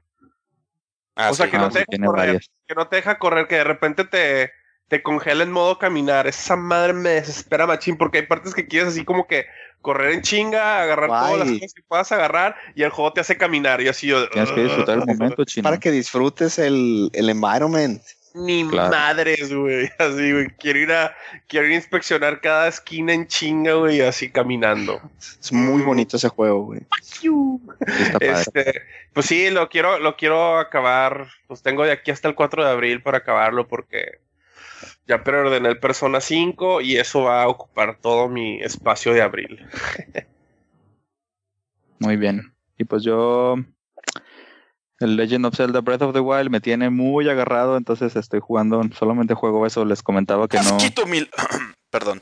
¡No hay otra cosa! no hay otra cosa que jugar en Switch, entonces pues Yo veo que los Oh, que veo. tienen ese juego nomás le dan a ese, o sea, de No, tiene- no, no, la neta no, no es por, no, ya, es- bueno, es por carrilla un poquito. Toda la Ah, raza bueno. que conozco que tiene Switch no tiene otro pinche juego, güey. Y de hecho fui, a- el, el- el día que fui a comprar el Persona 5, este, me fijé cuántos juegos de Switch tenían en Liverpool, nomás tienen ese y el Bomberman. El Bueno, pero, pero me refiero a, por ejemplo, el Re puede jugar otras cosas en la computadora, güey, y, y tiene el Zelda, pero embobado. A eso me refería. Sí. Ah, no, sí. Y con justa razón, porque sí está muy bueno el juego. Ah, sí, sí, sí. Ese juego sí está chido. Aun- Aunque el Doros diga que no porque no lo he jugado, pero como lo dije, ya que lo toque va a decir, ¡ay, está chido! Pero ya, ya cuando lo juegue lo va a jugar con, con las condiciones perfectas, ya me puso ahí sus condiciones y todo. Ah, sí. Las, En su compra casa. un Mivo y ya, hombre. la- en su casa, en el baño. No, las condiciones fue así, Regino me va a prestar su Switch, ya cuando se desenferme de, de Zelda. Me va a prestar todos los amigos para sacar el Link verde. Y, y hasta entonces seré feliz. Me rehuso a jugar con un Link con hoodie, güey. Sí, no, no. Link tiene que qué, tener su gorrito verde, güey. Esas son mis condiciones, güey. Si tú te pudiste poner lentes hipsters, ¿por qué Link no puede traer un hoodie? Porque yo no soy un personaje de videojuegos, güey. Porque él no vive en Irule. Él no vive en Irule. Irule, pues. No, y ahorita aprobé. Irule, pues. Ay, Dios santo. Vámonos, Bueno, pues pues. entonces ya. Ya con esto damos salida y nos despedimos de esta edición del programa. Esperamos que les- Recordándoles ¿Qué? Que nos den likes, que nos sigan en Twitter, que nos sigan en Facebook, que nos sigan en YouTube, que nos sigan en mi WhatsApp, que nos sigan en el WhatsApp del otro güey. En todos lados. Instagram. Denos likes. Ah, En y por cierto, Instagram. yo, yo, yo quiero agradecer al, al colado del flashback. Tal Antonio Landín, que quién sabe de dónde diablos salió. Re, ¿de dónde lo sacaste? Fue en el pasado. Ah, Fue ok. un- Sí. Ok, ok. Ah, sea, todavía está en el calabozo donde lo dejamos, chino. Así es. La mazmorra. Así es. Al rato voy a ir a llevarle comida. Toma tus cabezas de pescado. bueno, muy bien, Bueno, pues esperamos les haya gustado. Este, gracias a todos los que nos escuchan y a los fans. Eh, igual, ya dijo Chino, los invitamos a que nos envíen un correo a 8bitbroadcast.gmail.com Aceptamos sus sugerencias, retroalimentación de los episodios o temas que les gustaría escuchar. Eh, también aceptamos recetas para la cruda del chino y más importante, pues que nos sigan Siempre. que nos sigan en nuestras redes sociales, que nos den un like en face, Facebook, nos sigan en Twitter en arroba 8bitbroadcast y nos ayuden a compartirlos. Ahí si llegamos a, a 100 likes, les prometemos otra vez volver a traer al chino sobrio al siguiente capítulo. Y pues bueno, ahora sí, a despedirnos muchachos. Vámonos. Hasta luego. Buenas noches. ¡Ay!